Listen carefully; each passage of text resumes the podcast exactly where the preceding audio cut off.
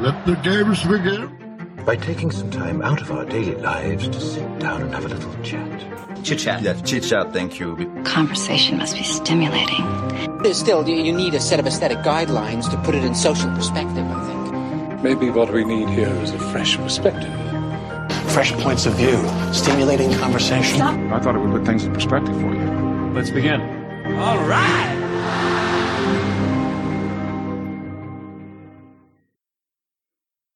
All right, episode four of the Tomorrow People podcast.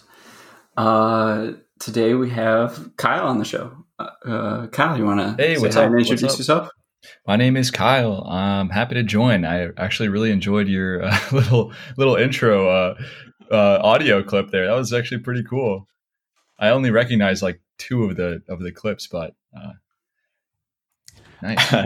yeah, no, I love the love the Bane thing. I, I, I remember I was looking through our folder and uh, I heard it and I was like, man, we should we should get this back on. And uh, Peter, I think you just this was the first one I think we've done with the with the intro. So uh, excited. Sounds yeah, good. we missed it on the first couple, but it's back now. So yeah, whatever. It, it's cool. I mean, I think uh, I love the idea behind it that it's like all these little clips taken out of uh, different movies. I uh, ripped it straight off from Tim Ferriss, his intro. So, dude, Tim Ferriss's intro. I, this might be an unpopular opinion, but I think it's terrible. I think Ooh. I love Tim Ferriss's podcast, but his intro is just stupid, in my opinion. Um, I love it coming in hot. It's just the first thing it says is like optimal, minimal, and it's playing this like just horrible song in the background that's like 8,000 BPM. And it's just like, it was made by some dude who was trying to like, you know, if you ever downloaded like an illegal version of software and it comes with like one of those little chip tune crack installer things that plays like a, like a cheesy video game music from the early 2000s? That's the kind of song that is in Tim Ferriss's intro. That's so interesting. Well, we're taking a shot at the number one podcast, you know, so that's good. Like you guys, beat, you guys did better than him, so good work. Damn, I, just, I didn't realize Kyle was also viral marketing. like, just, well, I think it's important. Like, you can't change it. Like once you've locked it in, I mean, I'm you know you can't change it. Like you're you're set with this intro forever. The, so the initial so? name of the podcast was going to be like the Peter Pittman podcast, which are last names, but and, uh, that you know Peter Pittman perspective. Anyway, there were a lot of P's. Oh yeah um, I'm glad we scrapped that. But this, so, yeah, no. Tomorrow, are you down I mean, with PPP?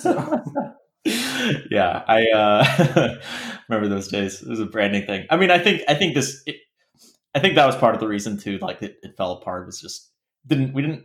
I, in my mind, at least, again, we, I, I think I mentioned this before. It didn't have like the why are we doing this podcast? And I think the the tomorrow people kind of frames it a little better and uh, more excited kind of for each one to yeah explore explore things that I think are tomorrow people issues um, with other tomorrow people. So it's a great segue. So uh, yeah, Kyle, I think I'm not sure how many meetings you've been to, but what's your impression so far? Like, what do you think it is, and what do you think it might become? Um, I've been to one tomorrow people meeting, and I've had a you know conversation with Sergey afterwards. So that that's pretty much my full exposure to it. You know, I didn't actually even know it was called Tomorrow People when I when I joined it. I thought that the meeting name was saying the meeting was tomorrow, and so I was confused when my calendar invite said tomorrow, but it was the same day. I, it was just this confusing thing. But anyways, that's good to know.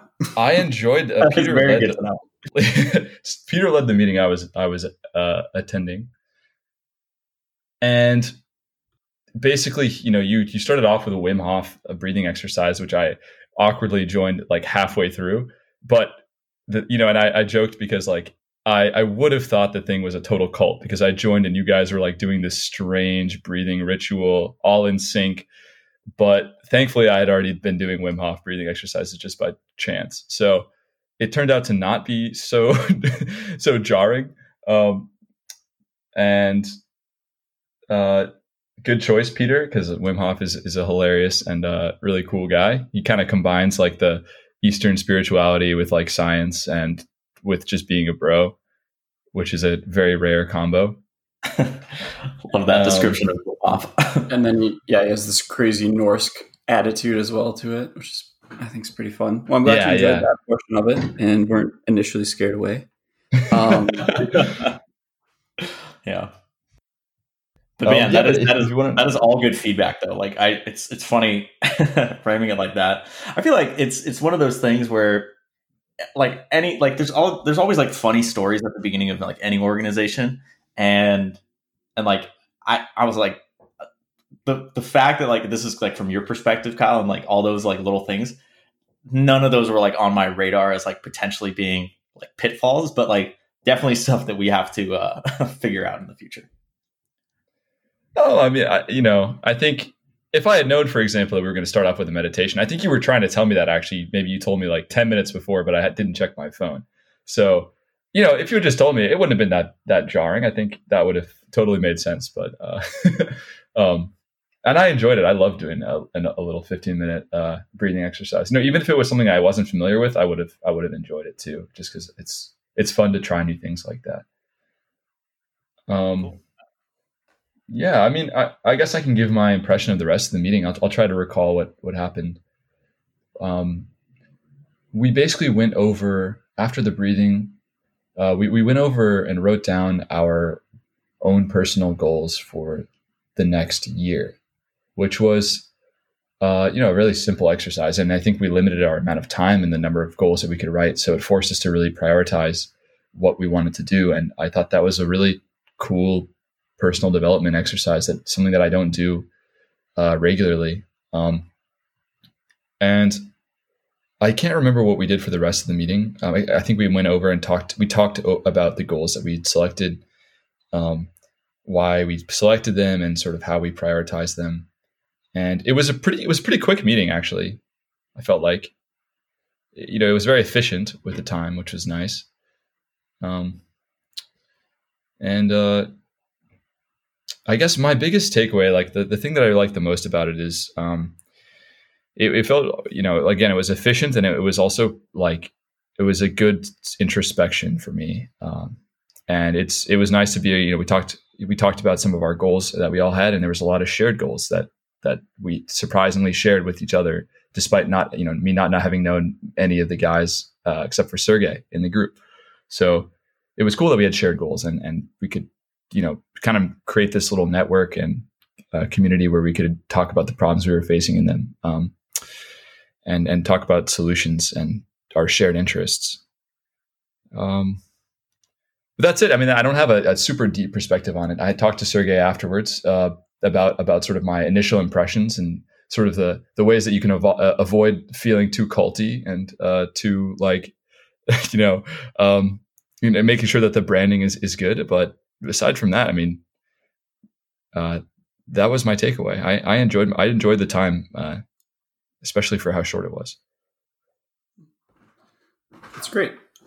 Yeah. So, and for people, maybe this is your first episode, or maybe we still haven't, you know, really clarified what the tomorrow people are. You know, is it is it a cult? Is it a religion? Is it like um, like just a community of people? Like I think that's all still being defined now, and so. Um, Wait, did you just say is it a cult as one of the options for what it could be? I mean, I already called it a cult. So. Just want to rewind a little bit, like. Just, glad you called him out on that. we should have like a vote and, and be like, all right, members, uh, we're voting to decide if we want this to be a cult or not. Is like a nonprofit or are we more the most self-aware cult of all time. yeah. Um, yeah. So, um, but the the idea with each person kind of running a meeting was that uh, because I think there were six initial people at the first one, uh, everyone would take a week, and then we'd do it for like three or four months, and at the end of that, everyone would have two weeks, or you know that they ran, um, and we'd kind of sort out what we liked about everyone's weeks, and then try to come up with either like a three month um, kind of like session thing, you know? So maybe like the goals thing is at the beginning of the three months, and there's some sort of like uh, you know progress going out through the thing you know the next the remainder of the quarter and then like at the end of the quarter sergey and i have talked about and other uh, people in the group having some sort of like retreat maybe like a four or five day weekend you know everyone gets together and we you know would then figure out like what the next three months would be or it's a combination of whatever already took place but um and i think we talked about it in the last meeting as well but just like the lack of kind of community that seems to i don't know i'm kind of feeling and I, I feel like other people have said as much too but you know schools they're structured every, everything's pretty structured kind of have built-in friend groups and everything like that and then after school's done you know you have work but you can have work friends and stuff but it just doesn't feel i don't know I, I'm, I'm kind of looking for something that uh, I resonate more towards. And for me, like traditional religions have never kind of fit that bill. Um, so we're taking a crack, I think, at making something that might. Yeah, very well put. Um, yeah, I mean, I think uh, just to kind of segue off of that, I mean, I think definitely definitely a lot of like iteration to still do. And as far as as far as i think like how things are going i mean i think overall just generally positive. I think uh it's, it's funny that the like your impressions of it kyle.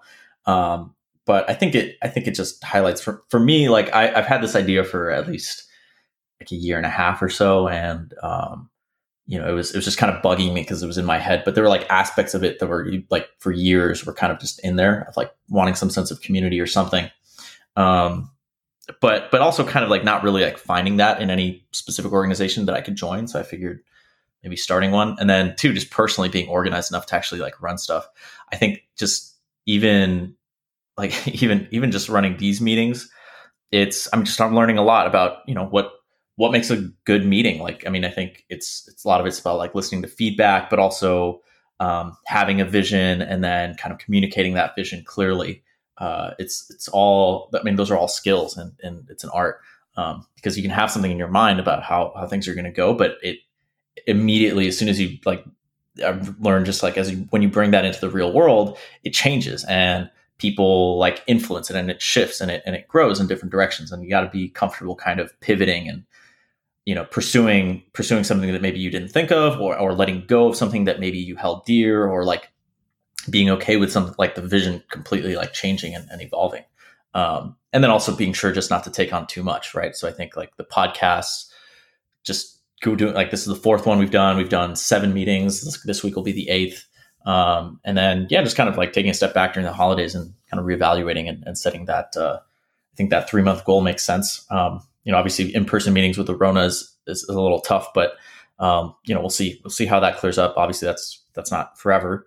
Um, and I like I like the three month thing too because it it it it resonates nicely with this CGP Grey video I saw about uh, New Year's resolutions. That it's actually better to have like a theme for a, a, like a three month season because it's not a whole year. It's not super long, and then you can kind of pivot and reevaluate your themes. Um, and I think I think that'd be great for uh, you know maybe for us to kind of collectively set as a group. So then for each of the meetings, there's this broader overarching theme that you can maybe like tie back into uh, that we all kind of are excited about. So, um, and then yeah, just I, I've just met a ton of like really smart, interesting people over the years. So I wanted to uh, connect everyone and see, you know, just kind of let let the games begin, right? yeah, yeah, I like yeah. that element of it. I like that it was a collaborative. That was actually one of the things that I liked the most was that it was it was pretty collaborative and it, it felt like the baton was being shared by each of the members of the group. Um, so props to you, Sergey, for you know being willing to uh, basically share the you know share the torch as as the rest of the group kind of contributes their own thoughts and directions and and like you know together i think you're i think you guys had a great idea of, of basically together after six months you can look back and decide what worked the best. And then out of that you can create the a more formal structure moving forward.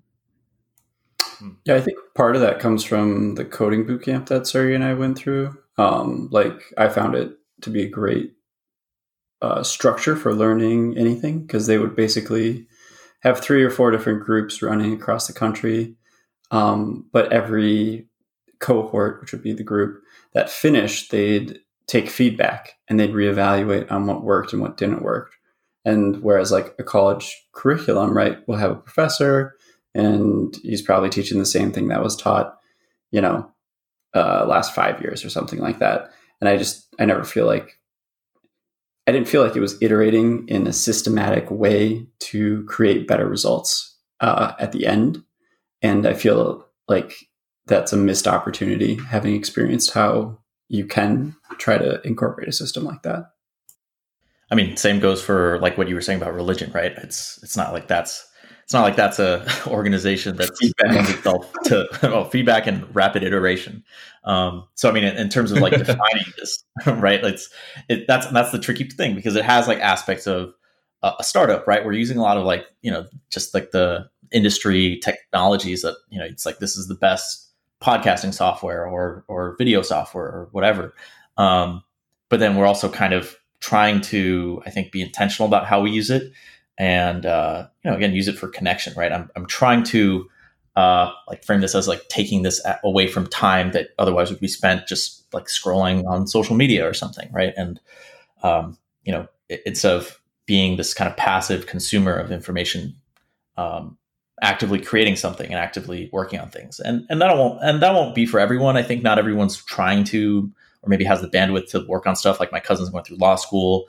Uh, you know my other friend jeff like he's he's you know kind of been traveling and like figuring stuff out. Um you know so uh it, it it's sometimes tough to like work on collective projects together. Um you know that's the thing with like school projects right? That can feel like a chore. But um for me personally i i'm I, I enjoy the creative aspect of it as well. So. Um Sergey, we you and I had a really good conversation uh, last I think it was last week where we kind of dove in and I I shared with you a lot of my thoughts about uh, and questions mostly about sort of what the tomorrow people uh, is. And I mean I don't know I don't think we can go over everything we talked about but it was it was a really you know f- fun talk because we got really into the nitty gritty uh, we talked about the blog posts and um, I guess one of the things I, I don't know if you shared this with Peter yet but one of the things that I I think I found, I mean, this is a delta, I guess, from my perspective, would be I was a little hesitant to like jump on and be like, you know, I am a tomorrow person. I want to come to all, I, am ready to come to the next meeting, etc. Because I felt, because I wasn't quite sure what I was signing up for. Like even after the meeting, I got a sense for what, what you were going for. But because the organization has this specific label and it has this uh, even even a specific branding now with the like blog posts i basically i kind of wanted to be like you know i mean i mean guess maybe this comes from me being involved in like political stuff but like i'm hesitant to just like sign on to like okay um, i am x or i'm a part of y because you know then your name is associated with it you don't know what the leadership of that organization might do or you don't know what the like specifics are and of course you did post these blog posts that summarize sort of the values and the uh, or sort of the goals for the tomorrow people. But I think we both talked about how those those blog posts are pretty pretty general right now. Like they're pretty uh, they're pretty broad and they talk about a lot of different things and they don't have like you know there's not this like one specific uh, tenant or principle or value that you're signing on to. And because it's a young organization, there's not sort of this historical understanding that everybody has or a public image that you're signing on to. So for me, that was a little bit of a, uh, I don't know, not an obstacle, rather something that, you know, something that was kind of uh, just in my mind as, as I was like deciding, oh, do I want to call myself a tomorrow person? It's it's a very interesting problem, I think, and I think you hit the nail on the head. Like the biggest issue that we have right now is that we don't we're not super defined. Like the one of the first meetings or second maybe second or third meeting we did uh, the the goal or the task of everybody was to write down principles that they try to live their life by um, and at least for myself i'd never particularly done that you know um, and it was it was a really good exercise to go through personally but the the idea behind it was the original members who all kind of knew Sergey and had read the blog posts, and you know they they were general. We didn't know what we were signing up for either, but would come together and like have common principles or you know uh, things that they live by. Um, but yeah, we don't really have an elevator pitch for the organization. Um, I think that is definitely something that we need to figure out. Um, because part of it too is like we could come up with one, but until we kind of like walk the walk, I don't know if it'll be true. And, you know, as we are kind of sharing the baton and it's molding and we're iterating as we go forward, maybe we should just come up with one and then we'll just iterate on it over time. Um, but I, it's I'm really sure. interesting. I, I got to say, it's really creative. I mean, I've never heard of an organization that that forms its principles in such an organic way. And I, like Sergey and I talked about this as well, but usually the organization has the principles first, and then the membership joins later. Uh, or people come together because of their shared principles. But Sergey and, and and you are you guys are experimenting with this concept of what if we bring people together that we you know we like talking to for whatever reason and we then figure out what the shared principles are and then like you said iterate on that. And it it, it will have sort of these these roadblocks that come up or these obstacles that you have to resolve together. But i th- i think you might be onto something. It's it's a really interesting organic uh, process well, it's interesting too because, like you, you brought up political parties, and from my understanding, over the last hundred years, uh, Republican and Democratic stances have more or less switched, um, and obviously that took place over a long period of time and slowly. But they did, you know, actually iterate on their principles. so um, absolutely. So I, I mean, it, it's it's not like it's not done. Um, so but you're right. We should. It's not really common, I don't think. For sure. Yeah, and it's um, you know, and I think it did it did sort of spawn out of a partially political, um, I don't know, just sense of, yeah. I think most people are kind of tuned into that, like just frustration. I guess on whatever side you're on, I I could probably guess that you're frustrated, like politically. Um, and I think there's I think there's reasons for that. I think we you know we could talk about it at length, um, but uh, that's I think that was kind of the original maybe like like visceral motivation for me. And I and you know David who we had on last week, uh, we, I worked with him on a project and uh, just sort of like digital democracy stuff. Um, and I do see that as kind of being like partially a component of this. I mean, I think it's it's kind of the question uh, that I I guess if I if I could frame the organization as through the lens of a question, it would be what does a society that I want to live in look like in the 21st century? And what can I do about sort of bringing that about? Uh, there's this great, great quote that I heard from a uh, Casey Neistat video called, uh, or uh, the, the, not the video, the, the quote, it goes, action expresses priorities. So I think, you know, I, I could give you like the, the grand vision for the tomorrow people. But I when I go down that sort of like mental rabbit hole, it always felt kind of wrong because I, I didn't want it. It just feels it feels too grandiose for what it is. I mean, it's because right now it's it's like how do I connect that vision to a podcast with like 10 downloads or like a week like eight a weekly meeting that's happened like eight times it it didn't seem right um, and so i just figured okay let's start smaller how do i just create a valuable time for people who I respect and whose opinions I care about and just kind of create value that way. And then create this podcast, which is a space to explore interesting ideas and then record them and share them. So you have this private and public space and kind of use that, that creativity that, that I enjoy and sort of spread, create these ideas, like work, work on developing some of them and ultimately use that to kind of define and describe like what, what do I think society could look like? What do I think maybe should look like or shouldn't look like, or just kind of hear varied perspectives because I'm I'm not someone who has all the answers, but I think I think there's there's a process by which we can arrive at answers. Like I don't think we need to be gridlocked politically. I think we can work together in really complex ways as human beings. Um, and I think right now we're seeing dysfunction, and we we don't know how well we could function all like collectively. And I'm, I'm I guess that's what I'm excited about seeing because we have all this great technology. We can communicate super fast, but we're also doing a lot of things and, and that are very outdated or we're thinking in really outdated ways. Uh, I want to kind of personally break out of that and then share that journey and, and experience with others and seeing kind of who gravitates towards that. And then whoever that is, I guess is kind of what I consider to be a tomorrow person. Right. That's great. I thought, I think that, I mean, that's an amazing, uh, you know, goal for the organization to have. Uh, like you summarized it as, oh, this part that stuck out to me was you know envisioning what you want society to look like and then figuring out the steps you need to take to move there um, i think approaching it right from a from a point of view of you're not you're not standing to profit personally from it you genuinely want to you know make make things better for everyone. And you're coming at it from this open-minded open-hearted sort of perspective.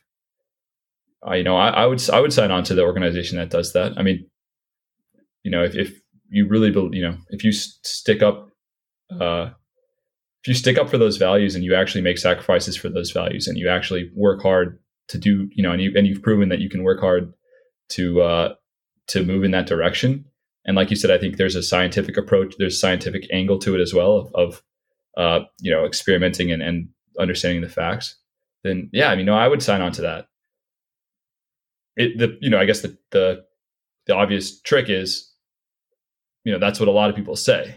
A lot of people say they want to make society better in xyz way with an ulterior motive or some subconscious ulterior motive that ends up corrupting the organization.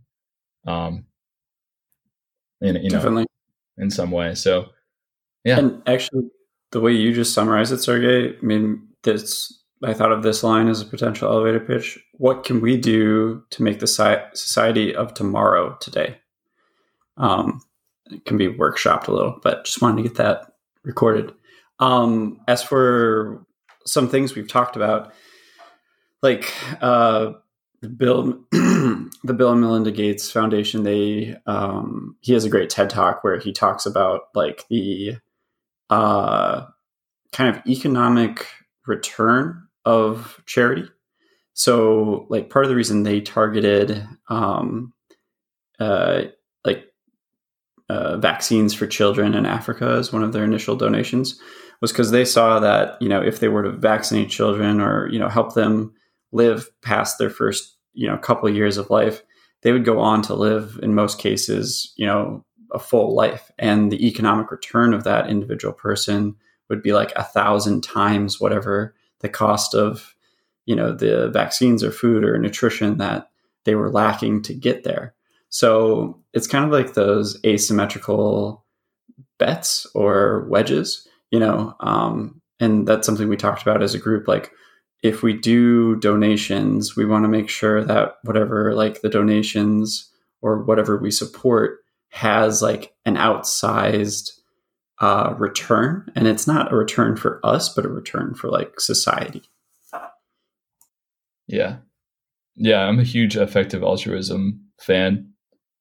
And I've been uh, I've been on this thing called Giving What We Can since like 2014, since I had like no no income, which is basically like you pledge to donate 10% of your money every year, your income every year to uh, effective charities. Because like I mean, you know I was born into extreme wealth compared to the average person around the world, right? If your family is like a you know both spouses are making income or uh, you live in like a nice house that's paid for in America, you're probably in the in the one percent of people around the world. Um, and so I was always like, damn, this is like, you know, this is not not fair that other people don't have this just because they were born to different families. I was like, yeah, I gotta, I should at least do, sacrifice something, you know, and it's not even consequential. Like 10% of your income, if you save a little bit of money, you can just like make up for that. So uh, and then you know the charities they, they choose are like they suggest are like things like you know malaria nets giving uh, GiveDirectly which is just like straight up ubi for the poorest families um, in, in like africa or um, you know other poor countries i think that stuff is is great Yeah. So the only difficulties we haven't taken many concrete steps towards that, but that's currently the idea. Um, and then kind of like the meeting you attended to, I think it'd be great if you know there was like personal positive development as well. And then another thing we've talked about is an aspect of fun. Um, you know, uh, like doesn't have to be fun. all work. Yes, for uh, my friends' family, they call it force family fun. They do like a movie night or something, you know. But um, yeah, something that people look forward to. So, so I've talked about kind of the multi-day retreats or something like that. Um, you know, quarterly, but but yeah, yeah. So yeah, it's great. I mean, like, yeah, the effective altruism thing was literally what I was going to segue into. And it was funny, just like the conversations we've had, Kyle, is just like, I'm like, wow, like he's thought of this thing too. Like, so that's why I invited you to the meeting. Um, there's a, have you heard of a guy named Haseeb Qureshi? No, I don't think so. Uh, look him up. He, he wrote an interesting, uh, blog post about, uh, kind of, he, he went through boot camp also, and then kind of like hacked his, hacked the election system election system. he hacked the, uh, um, the hiring, I guess, process and, and sort meaning like deconstructed it, like learned it, learned the algorithms, got really good at it, and then had a bunch of competing offers from like Google and Airbnb. Um, and his post went super viral because uh, people were trying to figure out how to break into the tech industry. But he's big on effective altruism. Uh, David, who I, I, think you, I think you met him at one of the meetings, but he was on last week's podcast. He, uh, his friend, I think, was works with him, so like he's big in like the tech community. Uh, now he's doing blockchain stuff, but um, he would be a great guest to have on the podcast. He's he's big on effective altruism, and I think it's. I mean, I think it's just kind of common sense. Like, there's a. To me, I kind of almost look at it as like partially the role of what government is supposed to do in like society. It's it's uh yeah. Um, there's some element of of like how do you how do you make sure that things are running smoothly and and I mean even if like if you are privileged, I think there it's it's almost beyond the government. It's it should be like a cultural thing where like if there's too much of an imbalance, if there's too much detachment, that's when you really get like un- instability and and like if you want things to kind of work well and you want there to be harmony and, and everyone to be thriving, there's got to be some some deeper sense of giving back. Um, and I don't I don't personally feel like I have a strong sense of that necessarily. I mean, especially compared to a lot of people, and I think uh, like there's things like gratitude I can work on and things that um, you know I think I'm just I'm excited to kind of like grow into. Because I, I think just even this year as I've kind of gotten my own life in a little more bit of an order, um, like just this weekend I, I helped my brother sort of kind of work through some like coding problems that that I, I used to teach, and so I've kind of freed up that bandwidth to help others, and so I I see that as like a deep part of this organization. I think uh, all the people who are part of it are very privileged in their own ways. Um, and I and I obviously there's there's the economic side of that, but I think also just just in terms of like, uh, you know, just their the education and educational opportunities they've had, and also just like the mind that they were born with, or you know, were able to kind of develop over the, over time, yeah. and um, and the network or whatever that they're part of, and the, the travel or, or things that they've been able to do at at, at this age, with most most people are within their twenties or early thirties.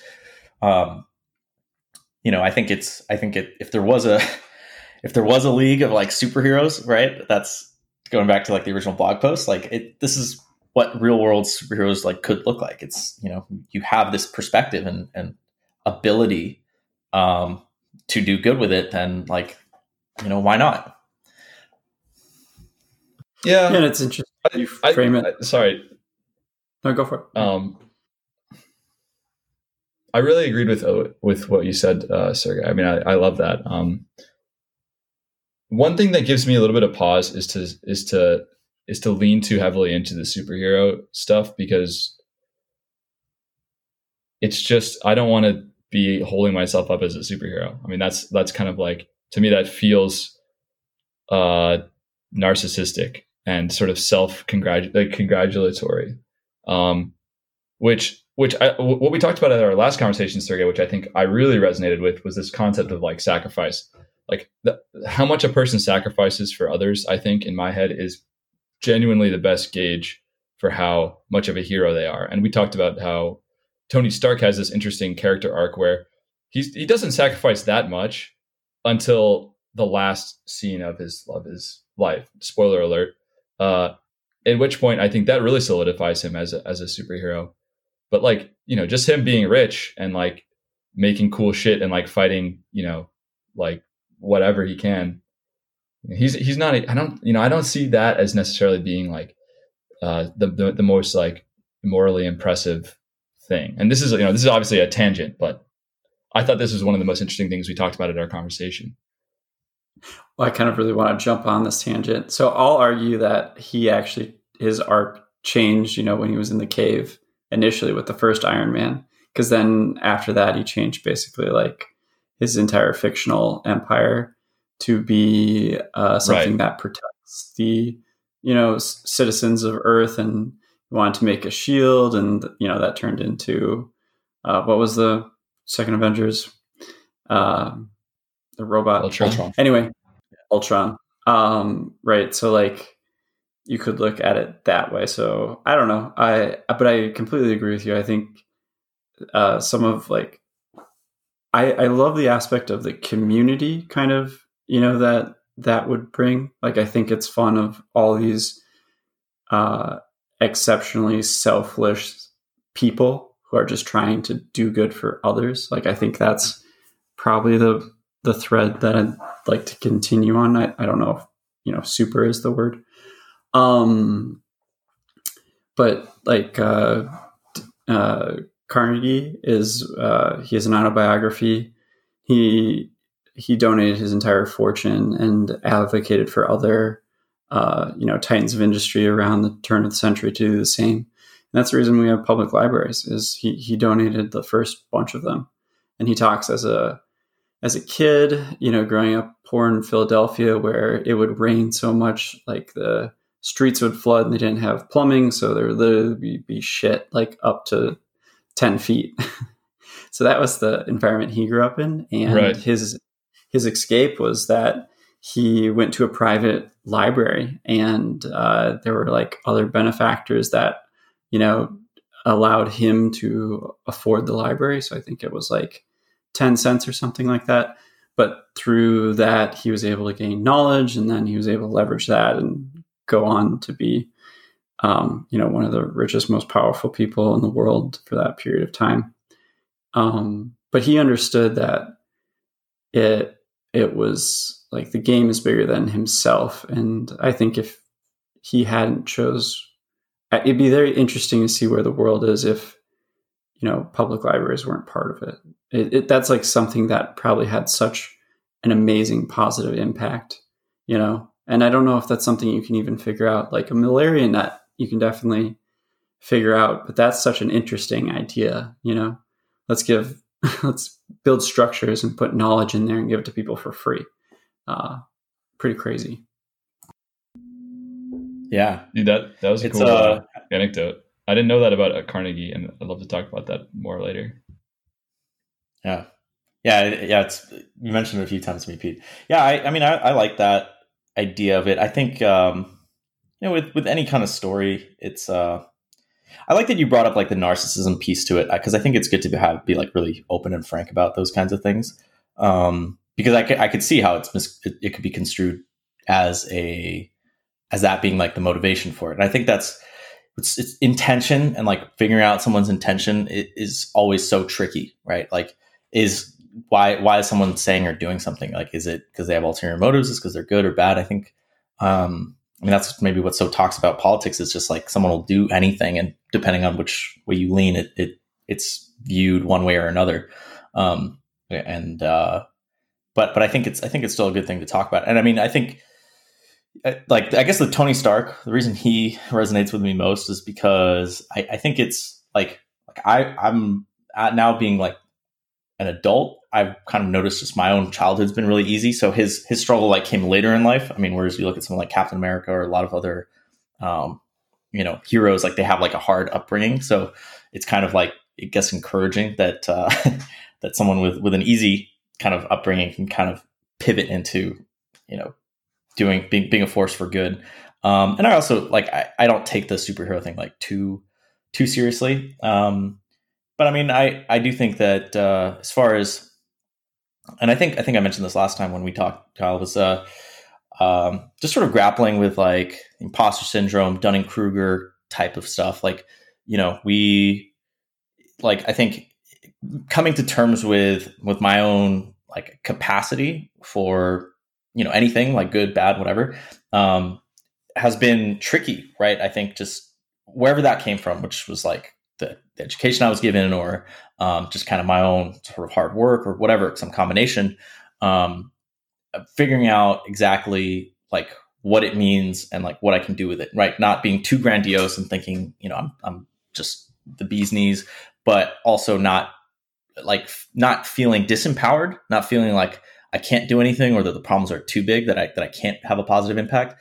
I guess that's that's more how I, I think about it. Um, and uh, and I, and I agree. I think there's there's this element of like self congratulatoriness that uh, that I, I think is you know dangerous or, or sort of a slippery slope, and also potentially kind of like self diluted. Like I remember going to a lot of like university uh, like talks with with some of like the administration, and they would brag about how like oh we're we're ranked so super high. And and you know this year like you know we we we went up a rank or this this other you know in this in this department where uh you know this this person got a nobel prize. And it just felt so detached. And i'm like how is this like how is this addressing the fact that tuition's gone up like 50% in the time that i've been here? Or like just how is this addressing any like the core issues that you know like you can the students aren't getting higher right? Or you're not learning like practical skills. It just it's uh you know it's this kind of willful blindness that um that uh, I have an aversion to. Um, so, I mean, I think, but I, but I think these are all worth bringing up, and I think it, people should feel comfortable saying, "Whoa, like this, this feels like we're going down a, a, a bad path," right? And um, somehow flagging that to people in charge of making the decisions and having those conversations. And that's again goes back to the whole point of this podcast or you know the meetings is is where without this, I don't have like a consistent space to get that from people, right? And so that's kind of again part of the yeah. definition, part of that process. And um, you know, like when, when we talked, I got a sense that you might be one of those people who's willing to call this kind of stuff out. And two, it's like I think there's a people see a lot of dysfunction all over, and we've talked about this too. That you know most uh, revolu- resol- revolutions are you know maybe four or six percent of the population participate in it before it uh, happens everywhere. Um, but you do need at least like an initial group or groups of people to like to pursue an agenda or pursue some sort of change to to have it happen because i mean there's groups all over the place doing all sorts of things um so yeah I, I it like it would be one story i kind of like is uh scientologists um beat the irs um the IRS was investigating them to see if they were a real religion. And Scientologists told every single member of their group to sue the IRS individually in every state that they were a part of. And they basically just made the IRS buckle. And it's like that just kind of illuminated how powerful small groups of people can be when they set their mind to uh, make something happen. Unexpected anecdote you could have ever used for that. That is so funny. well, you know, I think it kind of feeds into our thing, right? You're like, what is Scientology? Is it a religion? Is it not? You know, it's like it's weird. Um, I think Peter, like, you've been you've been going too heavy in the cult direction on this podcast, on this episode today. I've been trying to steer him away but, from it. He just yeah. keeps going. I mean, I mean, actually, but actually, like, I, I, think it's funny that you mentioned Scientology because like that was one of the things I want to talk about earlier in the in the episode because I, I found the history of Scientology really interesting because honestly, it is people. Uh, you know, it's it's it's wealthy white dudes who basically came together and were like, yo, like let's just do some fiction, some creative stuff. Let's you know like experiment with like uh, some magic and some like you know I don't know. At the time, I guess they thought it was like scientific or per- perhaps esoteric knowledge that they were tapping into. But I also think there's a huge element of of narcissism and self delusion that went into Scientology, and it led to a shit ton of abuse of their own members. And oh yeah, it's a pretty like you know I, I think that's a part a pattern that happens when you have cults. I, I, when I say cults, I mean new religious movements or organizations that you know fancy themselves to be sort of the bearers of some uh, mystical truth, in which usually there's some figurehead who has a uh, godlike aura, and his subordinates basically do whatever the hell he tells them to do. Um, I just wanted to bring up that like Scientology is like kind of a shitty religion, a shitty group uh, in general. I, I I agree with you, but it's still impressive how, given Yeah, how shitty it they is. are, how powerful they are, and how they continue to wield influence. You know, I just I, would wouldn't say- model ourselves on them, you know, because that leads to like centralization of authority with like, um, Oh yeah, you know, I, I don't know that definitely bad. But like, if the tomorrow people wanted to file as a religion, like I think they set a great precedence. You know, so uh, I don't know because that's part of the other thing yeah. too. It's like what what is this organization like legally? Right, right now it's a bunch of people coming together, but eventually, if it continues, there'll have to be some sort of um, I mean, I, I would be, I would not be interested if this was going to certify itself as a religion. Probably that's just interesting. based on All the right, past. You what know, would like, you again, certify it as? Um, I mean, it again depends on the goals. Uh, I like, I, I don't, I don't know, just because you know things that are certified as religions tend to base like they're usually cult like groups, um, and like it just is a kind of a dangerous path to go down, in my opinion. So like if you were to uh so one one thing we've talked about is like uh like voting and so like uh David who was on the previous podcast liquid democracy it's this really cool way of being able to vote on something digitally uh, secure. But one of the issues not with liquid democracy but just in the concept of voting is the choices you're given to vote for. So if you were to give people a choice of different things in the group that they could classify or they would vote to classify the tomorrow people as what would you list as options a personal development organization that's very uh, like that that that has uh, responsibilities like distributed between like a wide group of people um, which i think is sort of what it is at this point which is fantastic. I, I love the current sort of like is status like of it. a non is it a nonprofit? It doesn't have to. I mean you don't have to legally recognize yourselves. It's just, there's no reason but to do that. I mean let's say we wanted to raise money right? Uh, like in what way? Really well like what if like What if raise you money wanna, from like- the federal government or from individuals from people within the group and then like you know i mean we've kicked around like at some point some sort of monthly contribution or something like that uh, you know i don't know yeah you could be a nonprofit right a, kicking fi- a around. four- 5013c I guess. Like that, We that seems like the natural. Yeah Yeah. I mean, it's a good point. Like, it's one of those things that uh, I think, and that's that's why I didn't want to like go that route. I mean, I think it's just it's just too premature. But I mean, I think there's there's a lot of like routes it can go. I think the charity, like the effective altruism thing, is is a big part of what I envision for it. And I mean, especially if we're gonna do like trips and stuff, like there's just like logistical things, and then two, just like like really basic stuff. Like when I was at a like my first company I was working for was like a 10 person startup. Like, you know, you need, you have like accounts for things like there's an account to, for Zencastr, there's an account for like the Google Drive and, and, you know, just organizing calendars, there's Slack channels, there's spreadsheets, there's, um, you know, whatever it is. And I think having some kind of organizational structure is, is good. Um, as far as like the nonprofit stuff, I think there's like, again, it's just so premature because it's, I don't even know like what the scaling would look like at this phase, right? Because I think it's I think it's just right now, you know, Peter and I we talked about like just keeping it small. I don't think we're trying to like find a bunch of members. I think we're trying to find it's like shooting for quality first, and then eventually, like you know, if if it's more people, like you know, and it should just be kind of like word of mouth. It's like, hey, I want to invite this person who I personally know, who I think would be really cool. Um, and then like you know, you cross the scale. I mean, I, I do like the idea of like some kind of digital voting system for members. Like if we got to 100 or 200 or 1,000 people, um, you know, and you're like, hey, we want to do some like big summit type thing or, or whatever.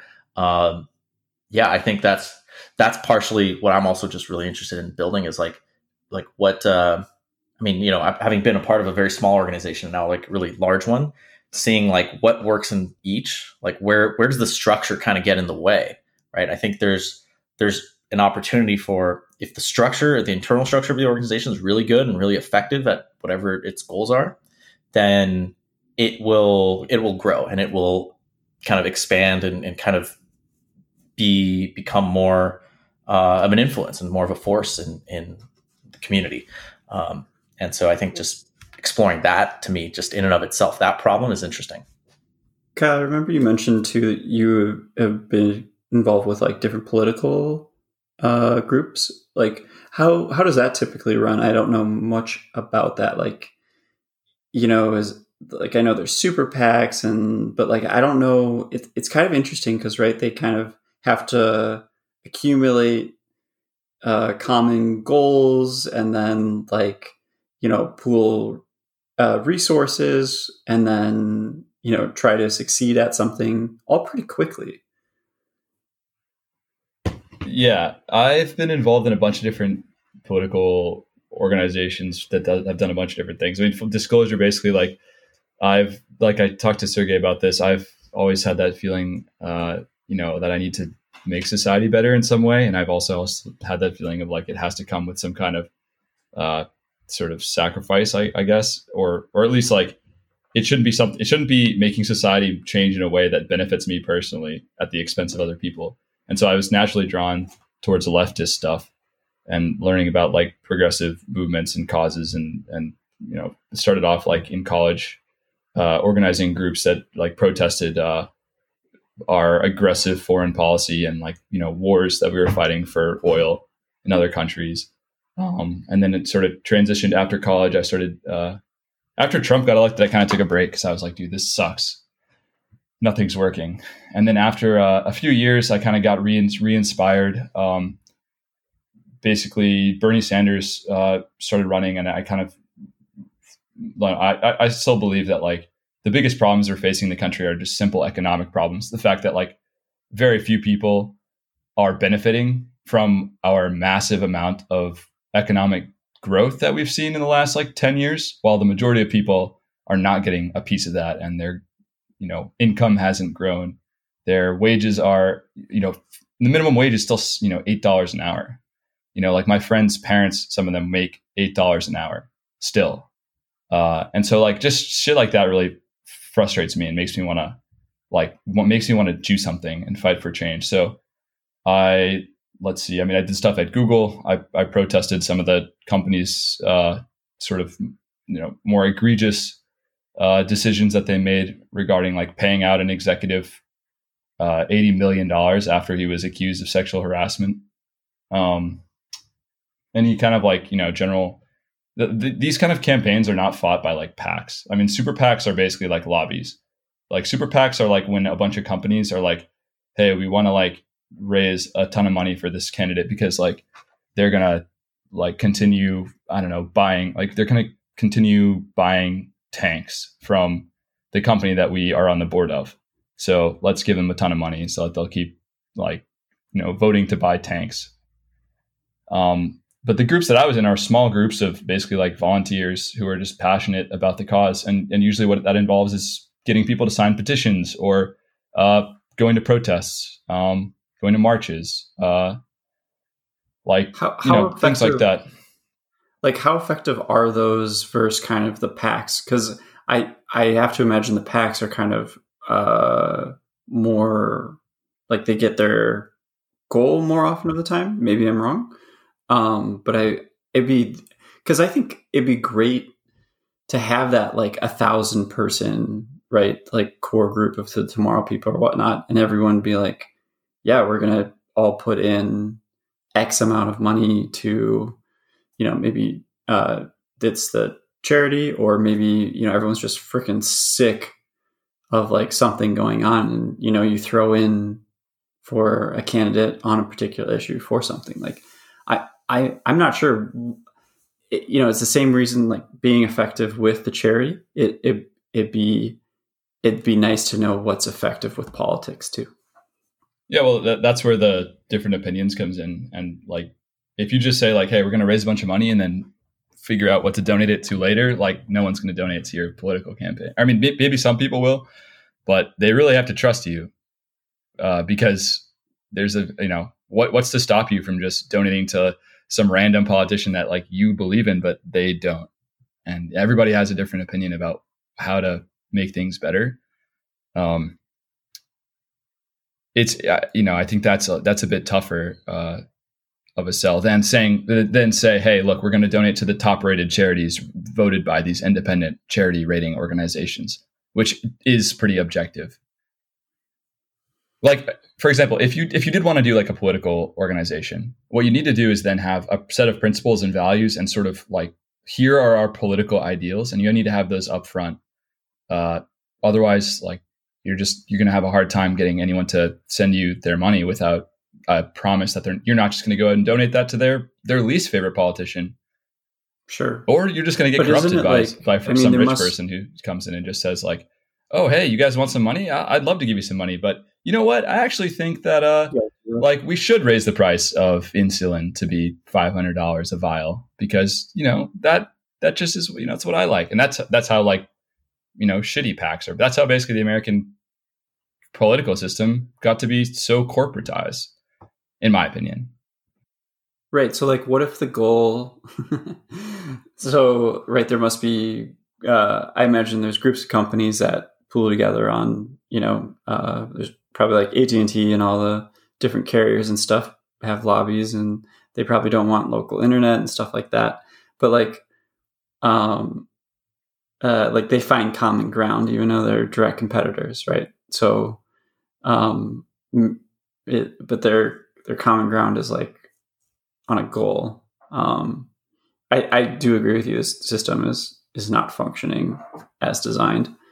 Um, but it's it's like how how to affect change in it. I'm not. I yeah. I'm. I mean, sure. if you ask me how to affect change in terms of like you know how do you fight against a bunch of people who have all the money and seem to have all the politicians in their pocket or whatever.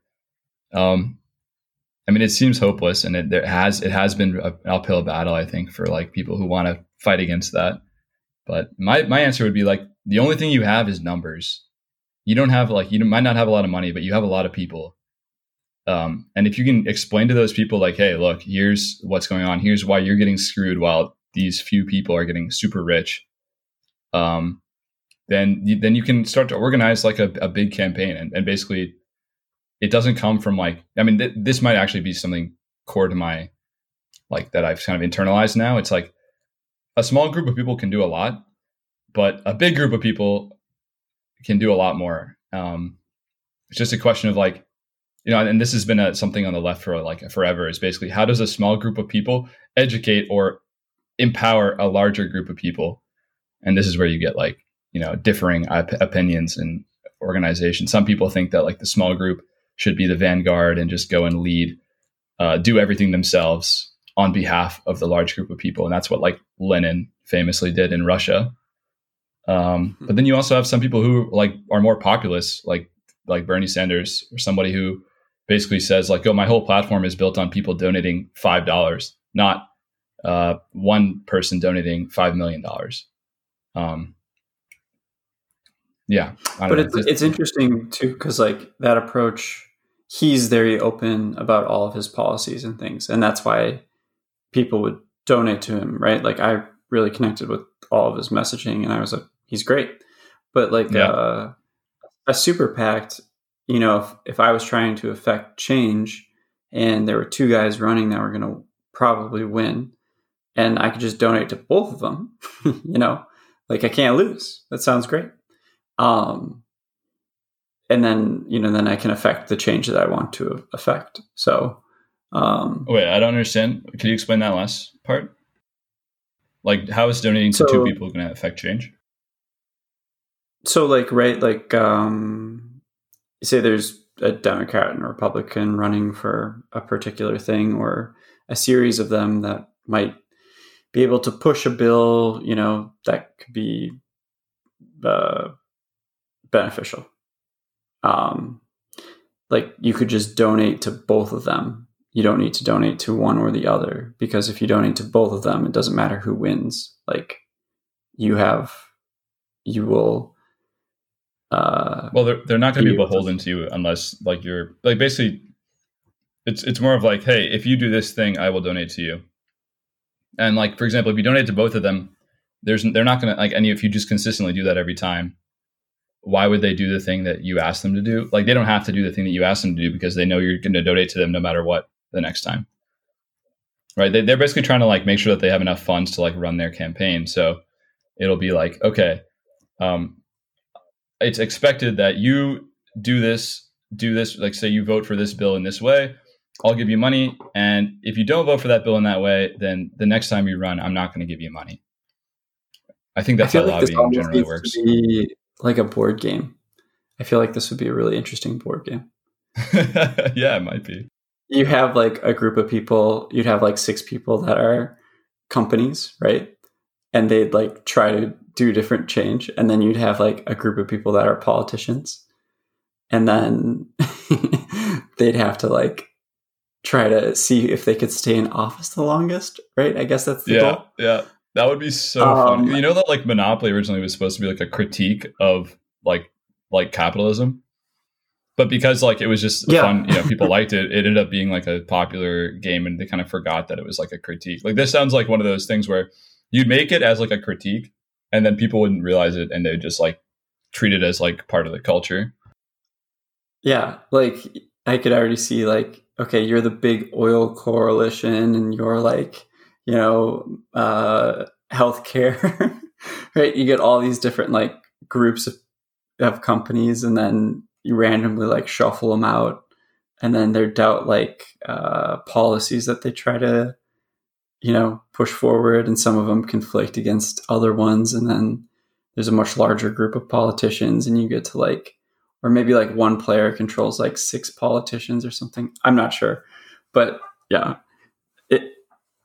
uh, it'd be it'd be uh, I'd play. play the Game of Thrones. Yeah, I mean, I, I have you guys heard the story of um the I think it was in India how they the government wanted to uh uh sort of there were a lot of snakes and they wanted to cut back on the number of snakes in the, the villages. Is this a true story? I've heard this. I don't know if it's true. I should probably fact check it, but it's it could be true. Kelly, have you heard it? Continue. No, no, I haven't heard. So basically, they they said, okay, we'll pay you for snake heads if you if you kill a snake, and you know just because we want to eradicate them. So can you can you guess what they did? What the villagers did? No. They started They breeding bro- the snakes. Oh yeah. Oh god. yeah. So like it, it's it's you want to uh know, like the, the original version of that? Hmm. In the American Southwest, in like the I think it was like the late 1800s, there was still like Apaches that were like raiding uh like village like you know settlements that were being set up in towns. And the U.S. government, I don't know if it, I, I also don't know if this is true or if it's more like apocryphal, but the U.S. government started paying people for bringing them scalps of Apaches. Hmm. You know, human heads. I mean, human scalps. But a human scalp, you know, it's it's pretty tough to distinguish an Apache scalp from, you know, a Mexican scalp. and you can guess what uh, about you know bounty hunters started to do. And this is, I think, the the premise for the Cormac McCarthy book called Blood Meridian. Um, a group of guys basically just going around and just butchering, you know, people across the border, bringing their scalps back and collecting uh, uh, revenue for it. yeah yeah. I mean, so and that's that's that's the thing. I, I'm my biggest concern is like about this organization or any organization that's trying to affect massive change. Right? Is this um, there's a term that I heard for this is that you know human beings are complex or human society is a complex adaptive system. So it adapts in ways that are often unpredictable, and that's that's the that's the big thing of like make sure you're not doing any harm or first, right? And I think I think that's you know with with all these like policy things. Yeah, I think there's there's this there's element of corruption, but um, a lot of these like policy movements or or wanting to you know if it's ideological or um, you know wanting more equality or I, I think I, I want to examine those. I think there's there's interesting. I think there are interesting problems, and I think they have solutions, and we can make things better. But I I alone can't do it, and that's partially why a bringing the groups together and, and sort of crowdsourcing that knowledge. But um, but yeah, just just starting small too, like smaller problems. Because I I realized with like the political system, I was like, man, I, I actually don't really know what's best, and I think it's it's almost arrogant. I realized I was being arrogant by thinking that I could that I did know what was best for for the whole country. Right? It's it's really hard to yeah even just hold. I found hold myself thinking the same thing. Yeah. Yeah. So I, my my my solution has been like, let, I'm- I just want to start as small as possible. Like, how do I make? How do I just run this group and Yeah. how do I just explore these ideas and um and talk about them in a way that's sort of constructive, where it's like, okay, let's start from first principles. How do we like come up with conclusions and and you know just everyone also just comes at it from they have different backgrounds and someone says one thing and it just gets misinterpreted another way and then the whole conversation kind of spirals out of control I, I think it's it's worth go, slowing down and saying like what what do, what do you mean by socialism? What do you mean by capitalism? What does what does it mean? What's, what is a free market? What is a Yeah. monopoly? Like just and then saying like okay like what what regulations are there and actually like kind of going into the nuance because what I feel is missing is is that nuance. Um, in, I, I love that idea. If Yeah. you could make this, like, you know, if you could add an element of like, let's have like pretty serious political discussions if we want to, but let's uh, do them in a respectful way, which is something that we don't get to hear a lot of uh, in public. Be interesting. Yeah. I think people are kind of gravitating naturally towards it. Like podcasts are more popular now. Um, but uh, yeah, I mean, and I think there's there's there, again there's so many dimensions to the tomorrow people, and that's that's why the elevator pitch just doesn't exist yet because you know there's an element of like politics because um, and if you listen to David's podcast from last week, it politics like it, there's a, it's a Greek word and it really I think just means like matter of the state, and I think it's something that uh, now is kind of a dirty word, but really just means like kind of figuring out like the problems that kind of we all share. Um, you know, like really like examining really basic questions like what is the point of government? What is the point of a society? Like what is why do we live in societies? Um, it's it seems really like basic and maybe not super practical, but I, I think it's it's worth starting there and then tying that into like where we are now. Um, really go go down the rabbit hole and see see see what we find. Yeah, dude, bring me back. We'll talk. Let's let's talk about political history. That's like my that's like my biggest interest outside of like that's pretty much my biggest interest right now is political history. So if you ever want to talk history, political history, I'm a huge political history nerd. We should definitely get David on and, and Kyle and kind of see where where that goes. That'd be a that'd be an interesting conversation. I think. What do you think, Pete? Yeah, I mean, we plenty of plenty of podcasts in the future. So, well, that's been basically an hour and eight minutes. So we kind of like say that the podcast is quote unquote over. But if uh, we can just keep recording, keep talking, if you'd like to stay on, Kyle um, or and Sergey, um, I did have one little tidbit I wanted to throw in about the snake portion. I don't know if you've heard of this, Kyle. It's called the Four Pest Campaign. Um, it was done in China in 1958, and the goal was to eradicate uh, pests, so mosquitoes, rodents, uh, airborne fleas, and sparrows. So uh, they said, go kill all these things, everyone in China. So um, they had like 3 million people all across the country killing all these uh, creatures.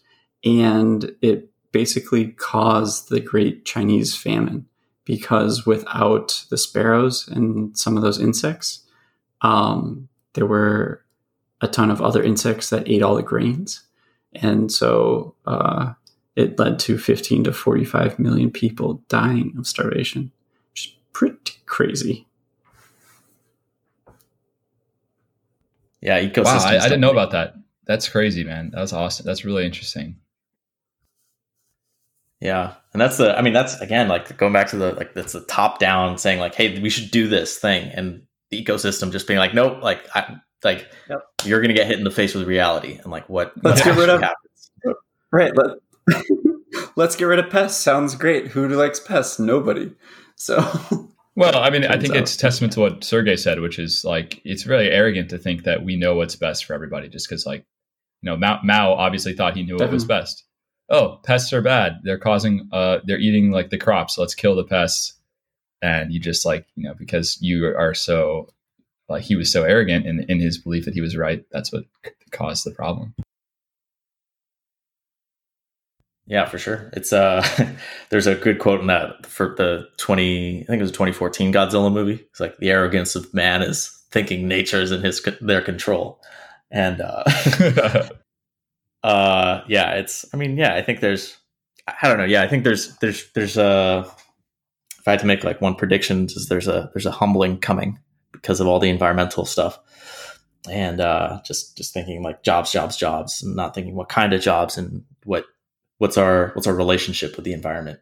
Um, but dude, leftists uh, have been saying this shit forever. Fuck, dude, we've been trying to fucking you know reform capitalism to actually like you know uh, not just be totally exploitative and have a one year fucking horizon.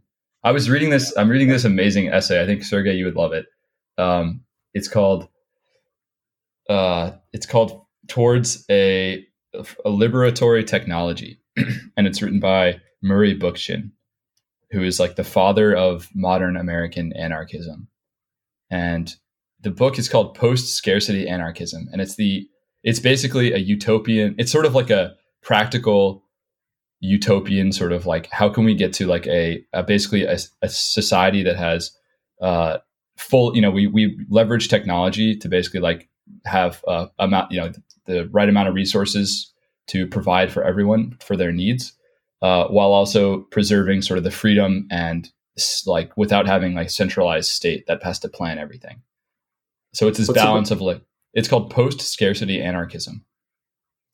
And just to summarize what anarchism is, it's basically like liberate. It's like the it's uh, it's basically libertarian socialism at its sort of like extreme. It's the idea that like we should have full equality and also full freedom from hierarchy. It's like my new favorite ideology, basically. It's not not like full on anarchism, but like this kind of post scarcity, sort of optimistic, technological, uh, like utopian anarchism. That's all about equality and uh, uh, what's the, what's uh, what's the opposite of scarcity? Abundance. Abundance. Yeah, yeah. yeah. Um, but there's, this this it's really good because it's a very it's optimistic about technology, which you don't get a lot of these days. You you don't, which is weird. I, but I mean, maybe it's maybe it's always been that way with the luddite movements and stuff. But uh, some people, yeah, I mean, I, I, yeah, as you mentioned, abund- uh, there's a book called Abundance that uh, you just made me think of. Um, I would check that out too because it's it's all about like how these, there's uh, basically optimistic about macro trends that you see like um, in uh, you know just poverty and, and sort of uh, energy and, and a lot of things. So it's it's and like basically a lot of like exponential technologies kind of taking off that um, you know makes people kind of like makes the author more hopeful. But um, but I mean, awesome. I think that's that's partially the goal, right? You want you want abundance, but as long as it's sort of sustainable, right? It can't be, hey, we have all this this great food and land that we're growing crops on, but if if you're depleting the land, depleting the soil, depleting like the water table, it's it's not sustainable, right? It's not real abundance. It's really more just uh, yeah, uh, exactly. Yeah, I, I, don't know what the word for that would be. It's just um, it's temporary. exploitation. Yeah, exploitation. I guess it's it's kind of almost like a you know it's it's like a you know there's people who just they live like these lavish lifestyles, but it's they're just running up debt. And I think that's maybe factor of me moving to LA. It's like just this like eventually like there's going to be a reckoning because it's it's not sustainable, right? You're you're going you're not um go to Dubai. You're not replenishing the well, right? Yeah, the problem is like the people who are going to suffer are going to be the ones who are the most economically vulnerable. The guys who have been, you know, making money from oil for the last like 60 years while like, you know, just like destroying the ozone.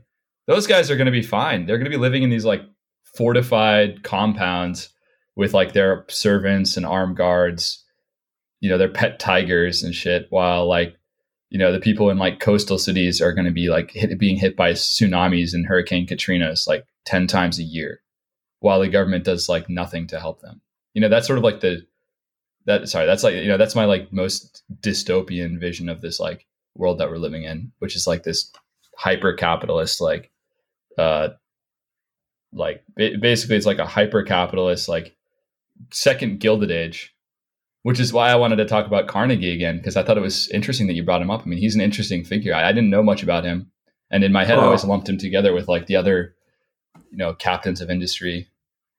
No, he's Robert so Barron. different.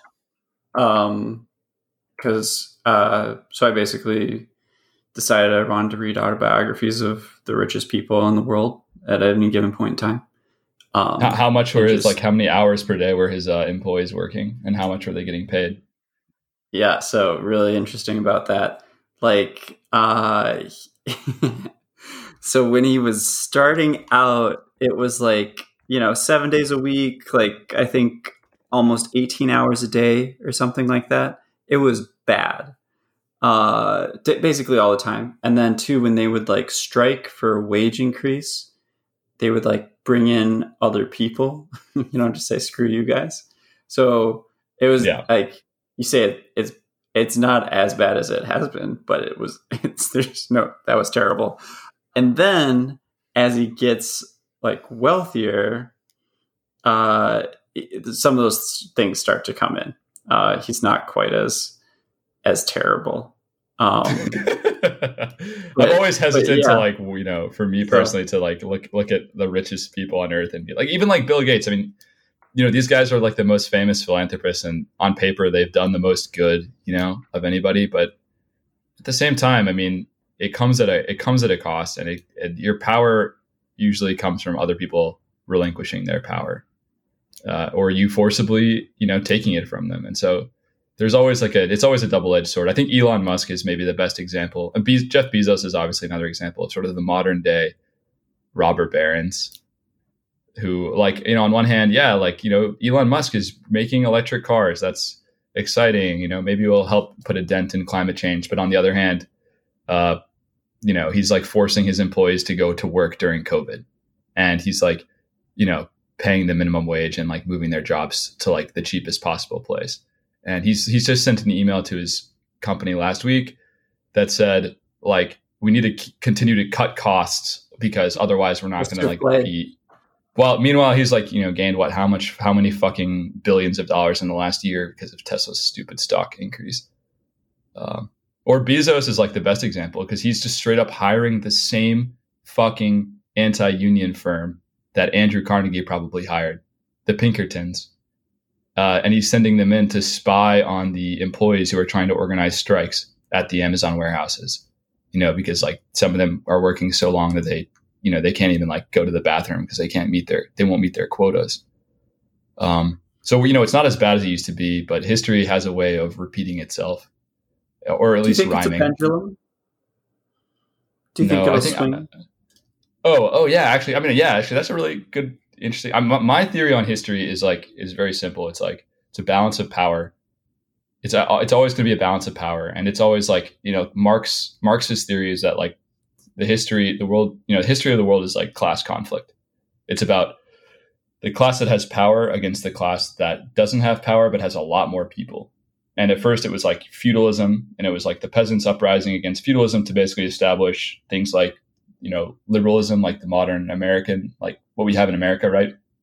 This sort of like uh it's called like the bourgeoisie you know society where you have like it's basically capitalism right? Where you have like the class of people who uh who are like owning most of the stuff and then the people who are working underneath them and most of the money the people working underneath them create is given to the owners. Um in the 30s and like you know after like sort of the buildup of this like gilded age of all these guys who built these massive companies uh, and ended up causing like you know leading up to the great depression.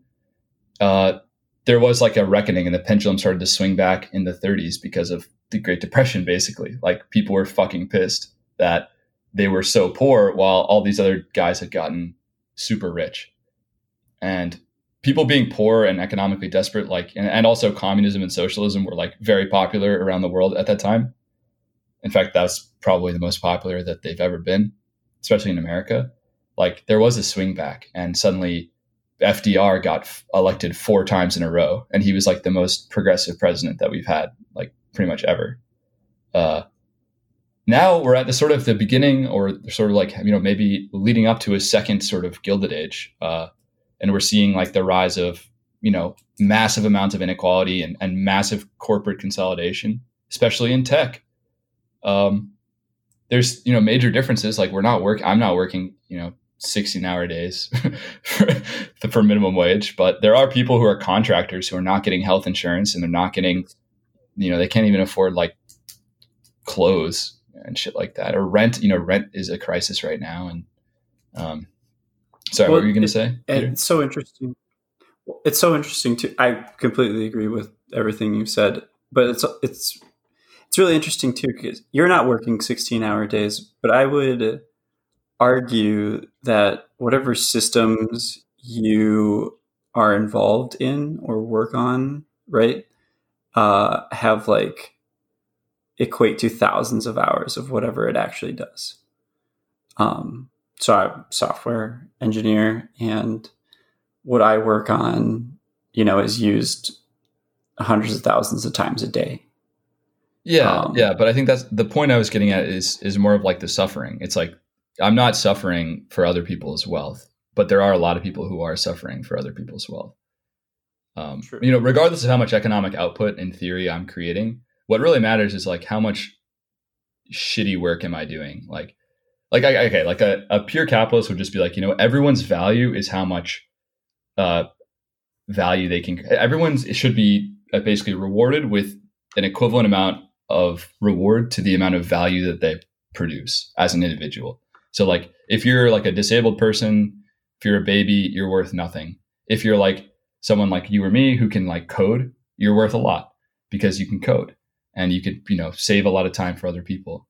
But like a pure socialist would say, no. Uh, people are not valued based on their economic, their ability to produce economic value. They should be valued based on the, they're just the fundamental fact that they're a member of society and they're, they're a person. And so they would say, you know, it doesn't matter like um, if you are disabled or work, you know, you, you can't produce anything because you're, you're a baby or you're disabled or you are, you, you're unskilled or whatever. Like you should still be, you should still enjoy like society's like the, the output of society and then there you know that leads to the like that's the fundamental class conflict that's defined the last 200 years basically so i'm going to take it one more step abstract uh, you're familiar with the uh, entropy uh, yeah. thermodynamics systems equaling each other yeah um, so we're basically displacements of entropy right we we can take energy and matter and shift it and like convert it to happen later, right? Um, do you think that as the pendulum swings, it will eventually get to a point of that like abundant anarchist type society, but to get to there, there is the pendulum must swing, you know? Like, yeah, I mean that's called revolutionary socialism. basically, the idea that there's going to be a uh, you basically have to have a straight up revolution before you can achieve that. Uh, you, know, you basically something has to break in well, order to well, get would, there. Is that what you're saying? Also, kind of, but I would also say that like the amount of productivity that you're able to generate is much higher than at any other point in history and to get to that yeah. state of abundance for everyone. Yes, the yeah, I see amount of productivity that everyone has to generate has to be much higher than what was previously done, right? To yeah, get yeah. past that entrop- entropy, right? So, yeah, like, no, that, that's really interesting. As much as much food and power, so everyone can meet have everything that they want, right? So everyone has to be super productive, or yeah. it has to be automated to a portion where you know that's it it isn't it doesn't take as much time or energy yeah. Um, yeah. and to get to that point of robots and solar or nuclear or whatever it is there has to be pain well, know, to to get there let me like t- change let me rephrase i think what you're saying like instead of saying is you know does there have to be robots uh, and and solar to have pain um, or sorry, in order to have robots, etc., do we need to have pain? I think what I would ask is, in order to have full equality and abundance, do you need to have uh, capitalism? Like, Uh, Is- I is- don't is that know. what you're saying? think no, no. I, I that's not what I'm. Uh, I think it's a fast way to get there. Um, because you Right, you are right. going to have giant inequality. and You will defeat entropy. You won't have a stable system where everything's the same, and you'll have massive amounts of like ability to affect change in very hyper focused ways. Right. are you talking about So- like me as an individual, or are you talking about like society in general? So you're saying Elon Musk, you know, Bezos, all these guys, but the reason they have accumulated the wealth uh, that they have is because they're able to uh, affect such a large amount of change, and the dollars that they have previously been given create more economic uh, advantages overall, right? Like the ability that goods can get to your house from basically anywhere in you know two days that's that's like pretty amazing. You know how you get there isn't great but th- that does afford like greater personal you know it's it's a struggle right? Like and i think you know wealth for these people who are billionaires it it's like they are leveraged up kind of a lot in debt at some points but then it it kind of switches. And the way i've kind of been thinking about it at least from what i've read and everything else is it's like uh, they kind of can just they get to make the bet or the decision on what should be done next with with that um, power. We we had a podcast on a few things ago. What is money? And we thought money uh, a way to describe money is um, how what did we do- what do we say about it, Sergey?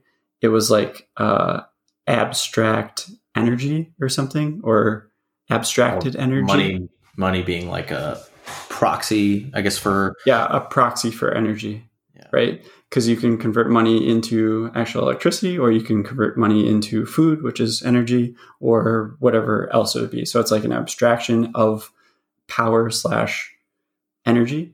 And so they have lots of abstract lots of potential power or energy that can be um, deployed right to whatever need there is. And they will continue to get more power and energy if they keep uh, putting it in stuff that creates more so that entropy is also continued to be you know beaten and the you need to continue to do that so that everyone could have the abundance that they That- require, right? To me. Like, I, I get, I kind of see what you're saying. I, I kind of get the, like, the build up, but the, the conclusion is is the part that you lose me at, right? Like, I get Jeff Bezos. He invented something cool.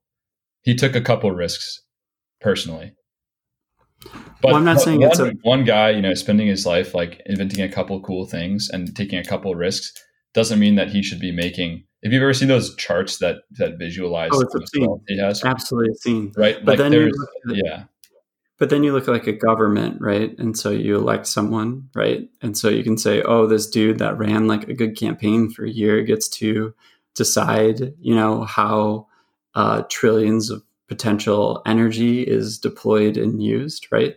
Like, I think it's an issue either way, but to to get kind of what I'm coming around to is to get that abundance, you're going to need to subvert entropy as much as possible and to subvert entropy as much as possible, you need to basically have lots of potential energy being used in the most efficient ways possible. And it's a question of how do you get there? Well, yeah, to get, you're basically saying to have impact, you need to have money. And to get money, you basically have to build up a bunch of money.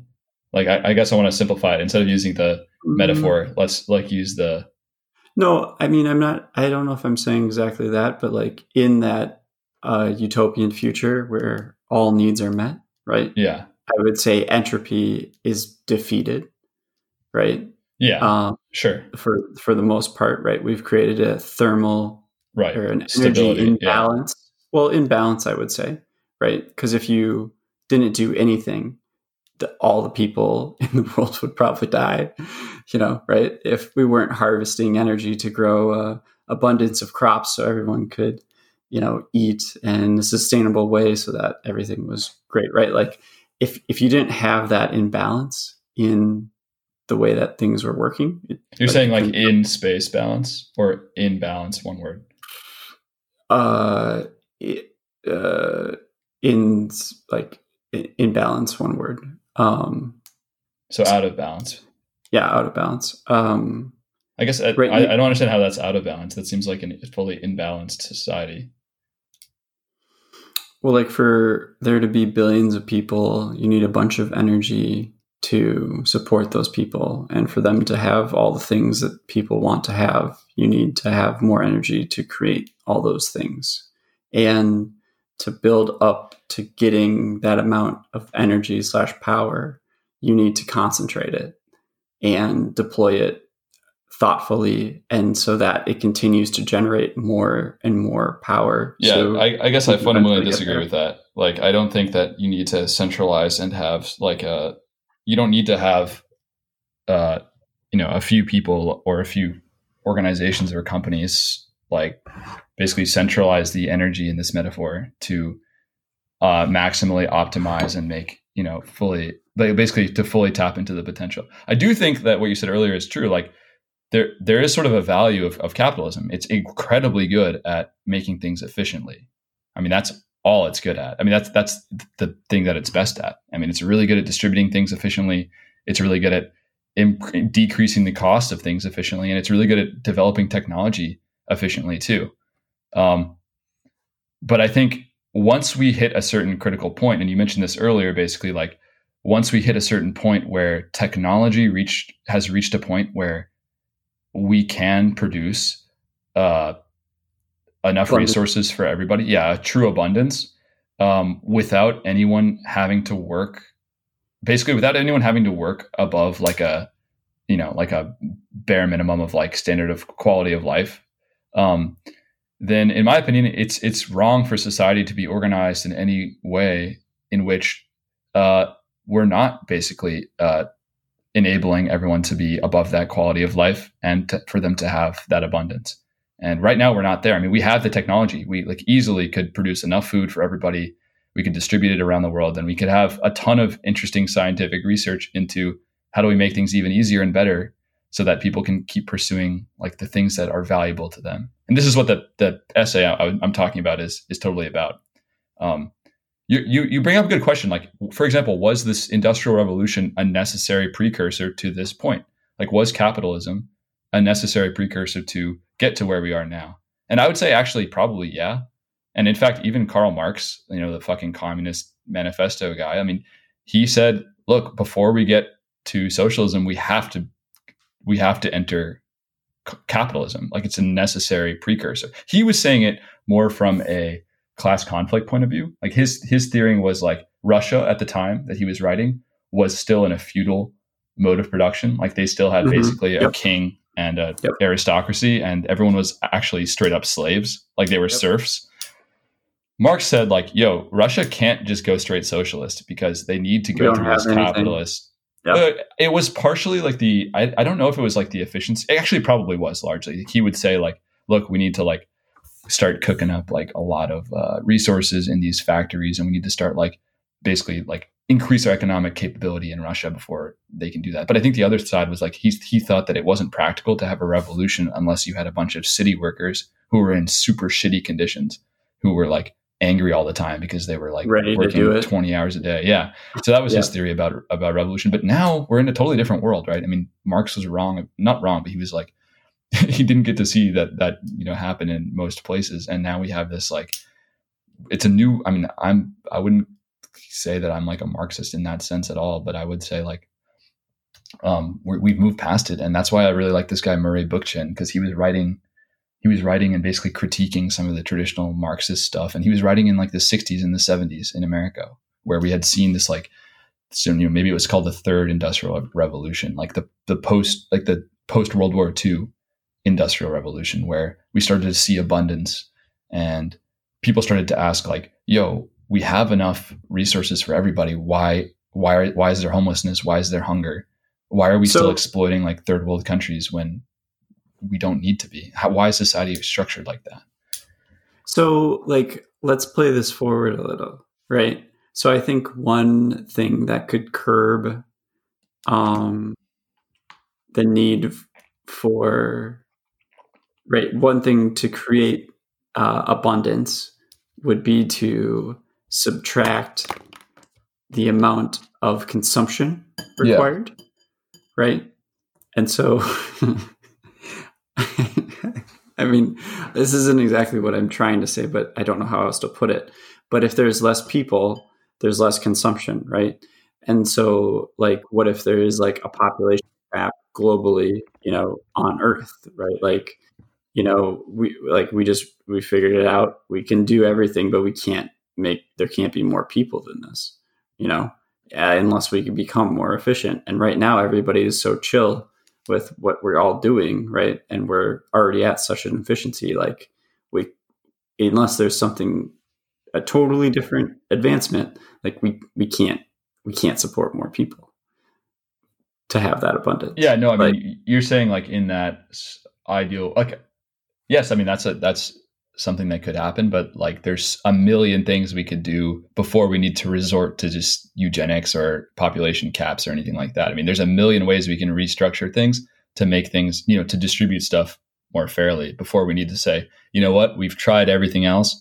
Let's reduce the number of humans that can exist at one time. Like, I mean, yeah, that like if we get to that point where we say, look, this is a, this is our only option, then sure, we could talk about that. But like, uh, I think we can. I, I, think there's people who say like we actually produce already produce enough food for everybody on Earth. It's not like we need to get to that point. It's like we already do. It's just not distributed fairly because the like this energy that you talked about, this money is not distributed according to people's, uh, you know, like their inherent sort of like existence. It's distributed based on their uh, their their you know uh, contribution to the uh, to the world economy. The flywheel. yeah. yeah. So I'll, I'll chime in. Since, yeah. Go ahead, Sergey. Since it's been a minute. Um, you got the floor for like the next 10 minutes to make up for yeah. Uh, yeah. I mean, it's, it's, it's interesting hearing you guys talk about, it. I mean, just taking a step back and looking at it kind of from a meta perspective. I think two people talking about this stuff both I know I know both of you to be highly intelligent, capable people who are also in a setting where it's it's collaborative, like you're trying to get to a conclusion. I think it's still hard to just even communicate these ideas and be on the same page about what stuff means. I mean, one early question I had for you, Kyle, was like, to, what is what does equality mean to you? And I think it's it's worth exploring because I think it might have uh, even even slightly different meanings could be uh, like people having slightly different meanings like between each other could mean that you know the the implications of if you if you seem like oh I, I I'm for equality and someone else says I'm for equality and you build up this you know this house of cards or or that you're you're using that as a foundation but those two meanings of equality are different um, then it's that, that could be a problem right because then you see like well how do we how do we each get to such different conclusions when we believe this same foundational thing well it it wasn't it was slightly different, right? Um, you know, so yeah, I think to, these, to quote a song I was listening to earlier today, yeah. some of us are more equal than others. right? There's a what is it, Animal Farm? I think that's originally yeah, something from. like that. Yeah, yeah. So I mean, I guess well, I'll kick it back to you. We'll start. Let's start there. I guess like talking about equality, right? When I've heard, I've heard, and just to kind of give you some more context of where I'm, I'm taking this is, I've heard equality of outcome and equality of opportunity. Um, if you're not familiar, we can go into that. But right. uh, yeah, what do you? I was going to mention that. Yeah, I, I, I don't know. I mean, I, I in my head, um, one of the fundamental issues with the world, and I think it's the first step, is basically there's no equality of opportunity. That's the first step. Equality of outcome is the second step. I think. Like, um, we should only start talking about equality of, of outcome once we've provided everybody equality of opportunity, and we're so far away from that. I mean, you can be born in the city I grew up in Atlanta, right? You could be born like one mile from somebody, and I could be born into a wealthy family that lives in a mansion whose dad, you know, is going to leave me, you know, is going to pay for my college fully. He's going to leave me, uh, you know, millions of dollars uh, of inheritance, or you know, give me all these opportunities, connect me to all the right people in this economic system. And one mile away, somebody can be born uh, you know, in the same government, same tax system, whatever, they can be born to somebody who gives them nothing and they're left, you know, they, they go to a shitty school that has like no opportunity and they have no access and their only, you know, option is to like sell drugs or go to jail. Sure. You know, they that's, have that's the American story right now, pretty much. Like there's, that, that's America, honestly. I mean, there's a lot of countries that have done a lot better than us at that in the last like, you know, 50 years at basically creating uh, or, or furthering equality of opportunity. So if we Okay, can, cool. I'd say that's the first step. Let's get equality of opportunity. I mean, there's radical things you can do, but there's also really simple things like make sure that all schools have the same funding and have a, a lot of funding, or I don't know, like provide a bare minimum of like you know everybody needs a roof over their head or free healthcare. Like these are the most basic things. If you want to get more radical, then you can start talking about ban inheritance, which I think is one of the most interesting and like I would say that's probably one of the most radical things that I would actually support. No inheritance. Like your your dad is rich, so what? I don't care. You don't. That doesn't make you deserve that money. You're just born.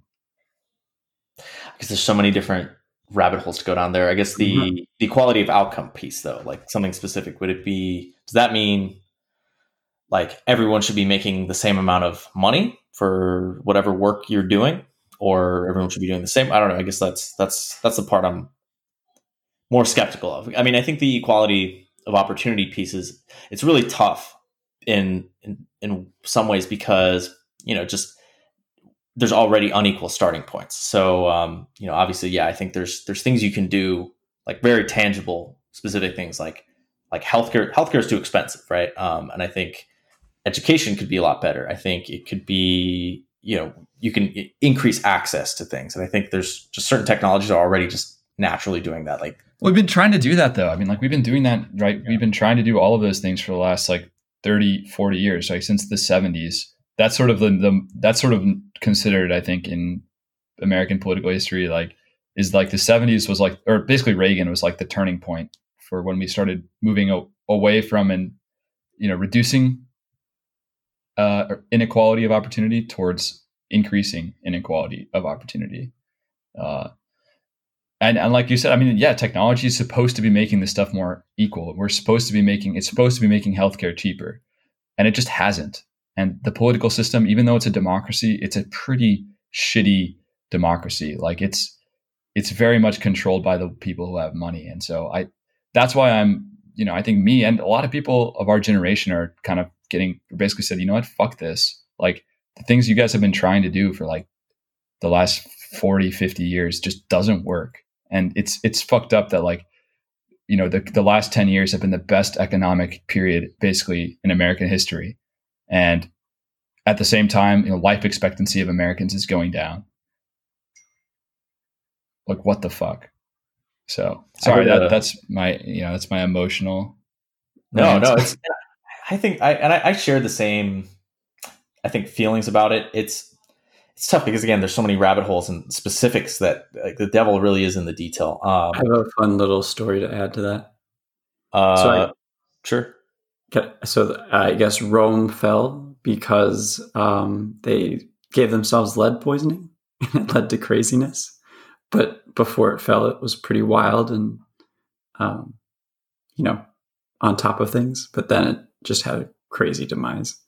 I maybe that's where we are, right? Just just kind of this cycle. I mean, yeah, there's there's maybe some cyclicality to it too. Like the have you guys heard the quote of like you know hard times make strong men, strong men make good times, good times make weak men, and weak men make hard times. it seems a little no, simpler. I haven't heard that. Also, I thought I sorry I was away from the mic, but that was a f- interesting thing you said about, about lead poisoning in Rome. I, I've never heard that.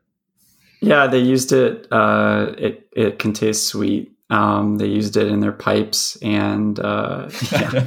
I mean, I think there's a there's a pretty like well documented history of why Rome fell, like politically. And actually, I think you might have been closer to the to the nail than you might have even known because like uh, this one guy I listened to who's a historian uh, who's like an expert on Rome and also modern political revolutions. He's been consistently pointing out the similarities between like the late Roman Republic and the current American political system, where you basically have this class of like you know senators in Rome or currently the American political elite, which isn't just like the politicians, but also like all the people around them and all the companies that are donating to them who are just completely out of touch and t- continuing to ignore like the ba- basic needs of the people. It's a different type to... of poisoning. It's like a poisoning of the mind. yeah, I mean, maybe it has to do with the the lead in the water, man. Who knows? Uh, right. sorry, and then Sergey, you said uh, that awesome quote. Hmm. Yeah. Uh, yeah. Hard times. Uh, hard times. I mean, I don't know. Yeah, I think maybe maybe we're in hard times right now, and it's. I mean, I like to think we're we're we're not the weak men that caused it, and we're, we're going to be the strong men forged by it. But I think our next generation will be the. The I, I already think the what do you call it, Gen Gen X? Who's who's younger? Gen Z. Gen Z. I already think they're a little bit more fiery than us. Dude, they're hard, dude. I love I love that. Like I agree. I agree with the I agree that there's like these cycles and stuff. I don't know if I think that quote might be a little bit like it's obviously a little bit simple, like sim- oversimplified. Um, but it kind of it kind of rhymes with like how history works, right? I mean, you have like a period of good of hard economic times, and people have to make hard decisions, and and there's that's usually the time of the most reform and the most progress and the most like uh, development. And then afterwards, you might have a period of like economic prosperity, and what you have then is is people getting uh, corrupt and the leaders getting corrupt, and then you have, uh, you know, basically they forget how to like what why they're in power and what what their job is, and then so yeah, it kind of makes sense actually. I, yeah, there's almost something beautiful and like karmic about it. When I heard it, it's uh, you know, they're like causality sort of ripples through time. Like you, you know, you create this prosperity, and then you know you forget if you forget to teach the lessons, or if you if you take it for granted, um, it it can disappear. I think you know that's that was my concern. Early twenties um, was just like kind of that. I had this moment of realization how much I had been privileged just growing up, like economically, and the amount of travel and the education I've been able to have. But none of it was really earned by me, right. and developing like an appreciation for that. Okay, like knowing that now, like what do I do with it? What what can I do with it? What do I like? And then realizing that so much of it's like really what do I choose to do with it? Yeah, um, totally. You know, it's it's it's it's a certain amount of responsibility in it, and it's not not something to take lightly. I don't I don't. I mean, I, I hope I'm up for the challenge of it, but uh, but again, you, I mean, it's you kind of you know, Dude, not, that's yeah, that's exactly how I felt. I mean, I've always felt like that, I guess, and it's it's a really. Yeah. I don't want to like over you know overly dramatize it, but it does feel like a a responsibility. And the only thing I could think to do is like you know I want to make society better. I should learn about history and learn about how shit ha- got the way it was, and then maybe figure out what to do now to make things better in the future. Uh, yeah, I'm a huge a, history proponent. I have a concept for a utopia that I just this conversation made me think of. Do you mind if I pitch it to you guys and you can poke holes yeah, in it? Yeah, for sure. Sure. Okay. So the Getty Institute in LA is one of the largest uh, museums in the world. They have a giant endowment, and because of this endowment, they spend a portion of whatever they gain through interest each year on acquiring art. Most museums uh, loan art to other museums; it like travels and then it goes back. But they're different. They just uh, they full on buy art, so their collection continues to grow and grow each year. They're on track to have the largest collection in the world.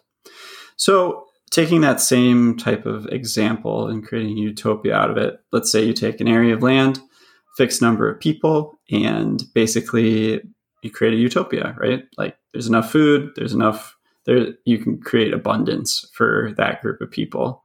Um, but you would just make sure that you would kind of never uh, spend you know more than what would replenish and you could you would also make sure that the consumption did not overtake what would be replenished right so it's a twofold you have a bad year uh, you can't you know do as much as you did before you have uh, a good year you know you can do more but you know you got to keep both in check so uh, poke the hole you know what do you guys think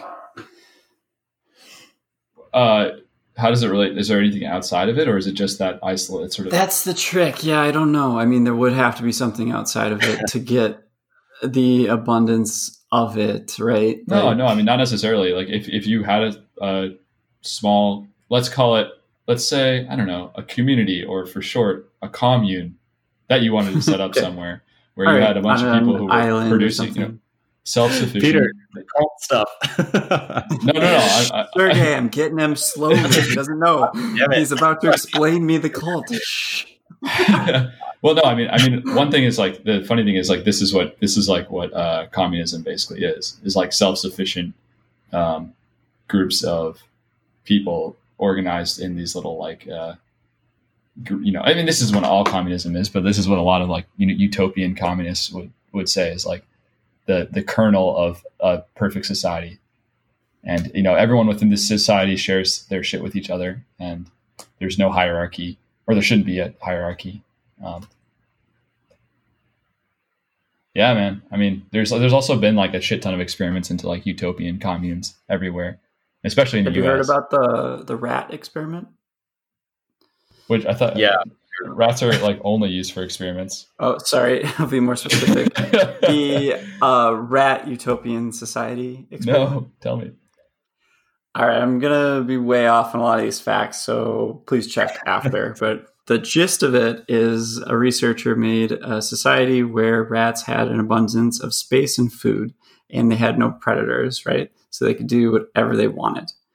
What ended up happening is they would just the population like shot up. So there was a ton of food, but way less space. Um, so then all the rats kind of broke off into different fractions there were like pretty rats that just like would like groom themselves all day. There were rats that were like battle rats and like it, it broke down. The rat society broke down. Um so yeah, I it's like if if it's a utopia, would that happen? I don't know. It sounds like, it was straight out of like the guide, like the 1950, like 1950, like guide for capitalist like business, like how to how to justify your like your like exploitative system. It's like you know what? If we gave you everything that you wanted, you guys would just eat each other alive. Uh, you don't deserve. You couldn't handle. Uh, you couldn't handle okay. economic prosperity. You pieces of shit. You little rats. You fucking. it's called you fucking. uh, it's called a behavioral sinkhole. It's a term invented by John B. Calhoun, who described the class of behavior resulting from gonna wake up. overcrowding. I'm not, So- I'm not- I don't need to wake you up early in the morning Oh, okay, because great. I got a different sofa. for these. We're going to Venmo you. sorry about that. uh, That was my mom. That's. I'll keep talking to Sergey. So uh, he conducted it on Norway rats between 1958 and 1962. Uh, rat utopias enclosed spaces where they given unlimited food and water and unfettered population growth. So I'll try to find more about that. Yeah, I feel like we're smarter than rats. You know, like I don't know. I hope I, so. I get the theory, but it's it's like it's kind of a you know th- those that species of animal is probably not used to having abundance either. Like they're used to just you know eating whatever they can get a hold of, like a dog. Like a dog, if you give it enough food, it'll just eat itself to death. But a human, you know, we've developed. I mean, you know, we get fat, but we also realize, oh, you can work out to burn it off, or you know, we might like you know build up uh, resentment towards other rats, but we can actually talk to them, you know, other people. We can communicate and resolve our differences that way. Um, like I get the theory, but it also really reminds me of this other experiment um, that has been used for hundreds of years to justify why we shouldn't just give poor people money. Uh, which was like I, I I don't remember the name of it, but um, uh, let me look it up. UBI England experiment. It was this report called uh, I don't know, a bunch of this oh, this Speenhamland report. Basically, like this aristocrat guy like uh, was interested to see if like giving the poor people money in his like English city would like solve poverty, and they gave them money, but like they basically told the clergy to like report on what happened.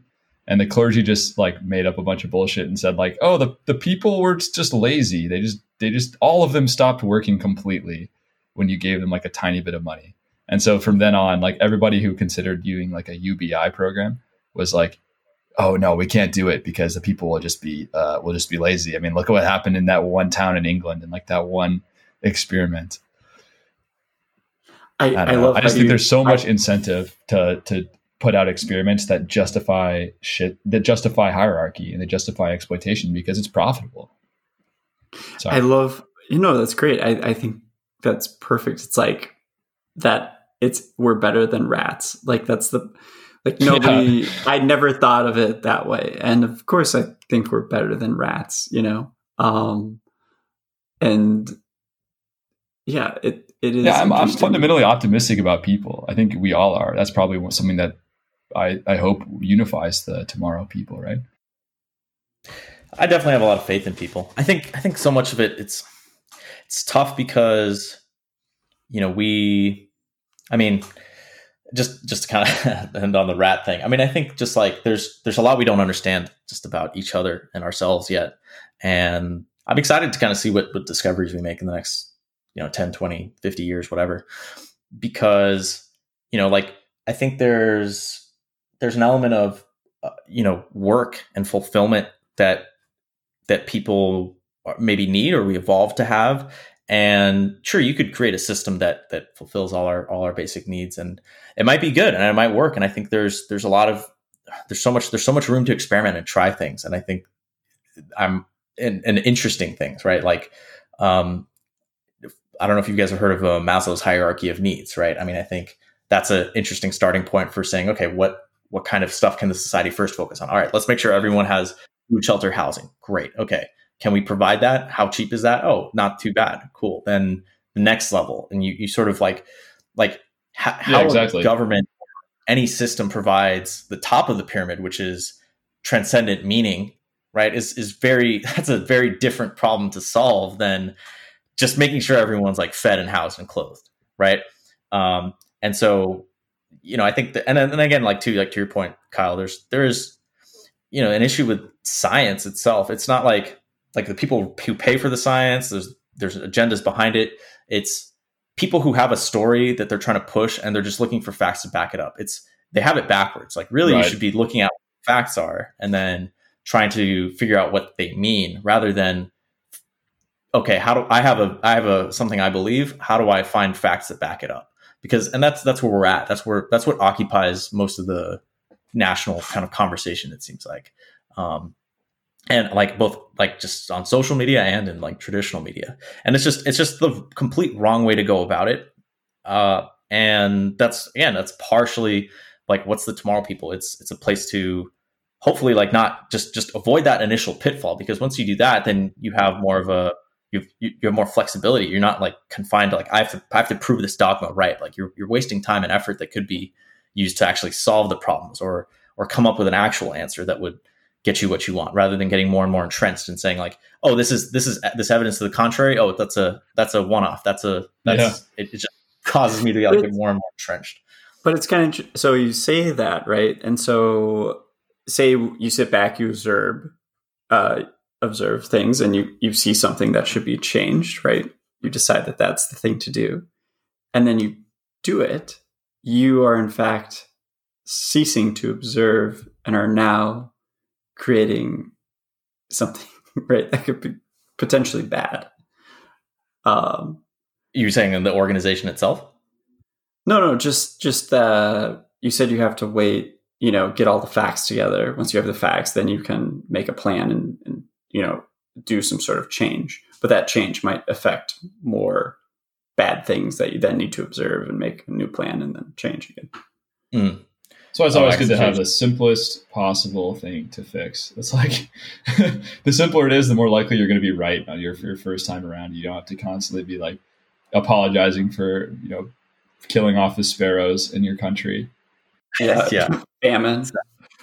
yeah no it, exactly and i mean i think we it's tough because it's, you can't just set pause on society and say like all right let's let's slowly like iterate up you gotta like just kind of roll with the punches um It's also easier. I mean, it's easier to just like have a specific thing that you're an expert in. Like our this organization is incredibly broad and doesn't have that focus yet. And if you wanted to like, you know, that's why I guess people are, you know, charities or whatever will focus on like one specific thing and get good at that. Um, I mean, I know this isn't a charity, but if you wanted to become an advocacy organization, for example, it's you know you It probably want to have one thing that you understand really well. Like oh, say I want to like improve immigration, I'll understand a lot of the nuances of like who are the players, uh, who's who's who's going to benefit it, uh, to oppose us, uh, where are like the levers of opportunity, where's public opinion or whatever, and then you can make a, a decision that's very informed. Um, yeah, I, I, you know I think it's and I, I, do want to start small with certain things. I mean, I use that Google uh, the the uh, the sort of like donation matching. Um, I use that and uh, then donate on top of it, then use use the additional matching. So and then I kind of I tried to like just practice what I preach, which is like, okay, let me let me I don't maybe I don't know what the best charities to give to, so let me like reach out to my network and sort of crowdsource, um, you know, solution just to kind of experiment and then maybe make some content around that and share that experience. I think it's um, I'm I'm playing around with it and having fun. Um, but I, I, agree. It start it starts small and um, kind of take it one step at a time. I guess one way I kind of envision this organization, I keep coming back to this quote. I know we, we talked about Elon and robber barons, but uh, I, I, do like this quote by him, which is, um, you know, the, the machine is important, but the machine that makes the machine is is arguably more important.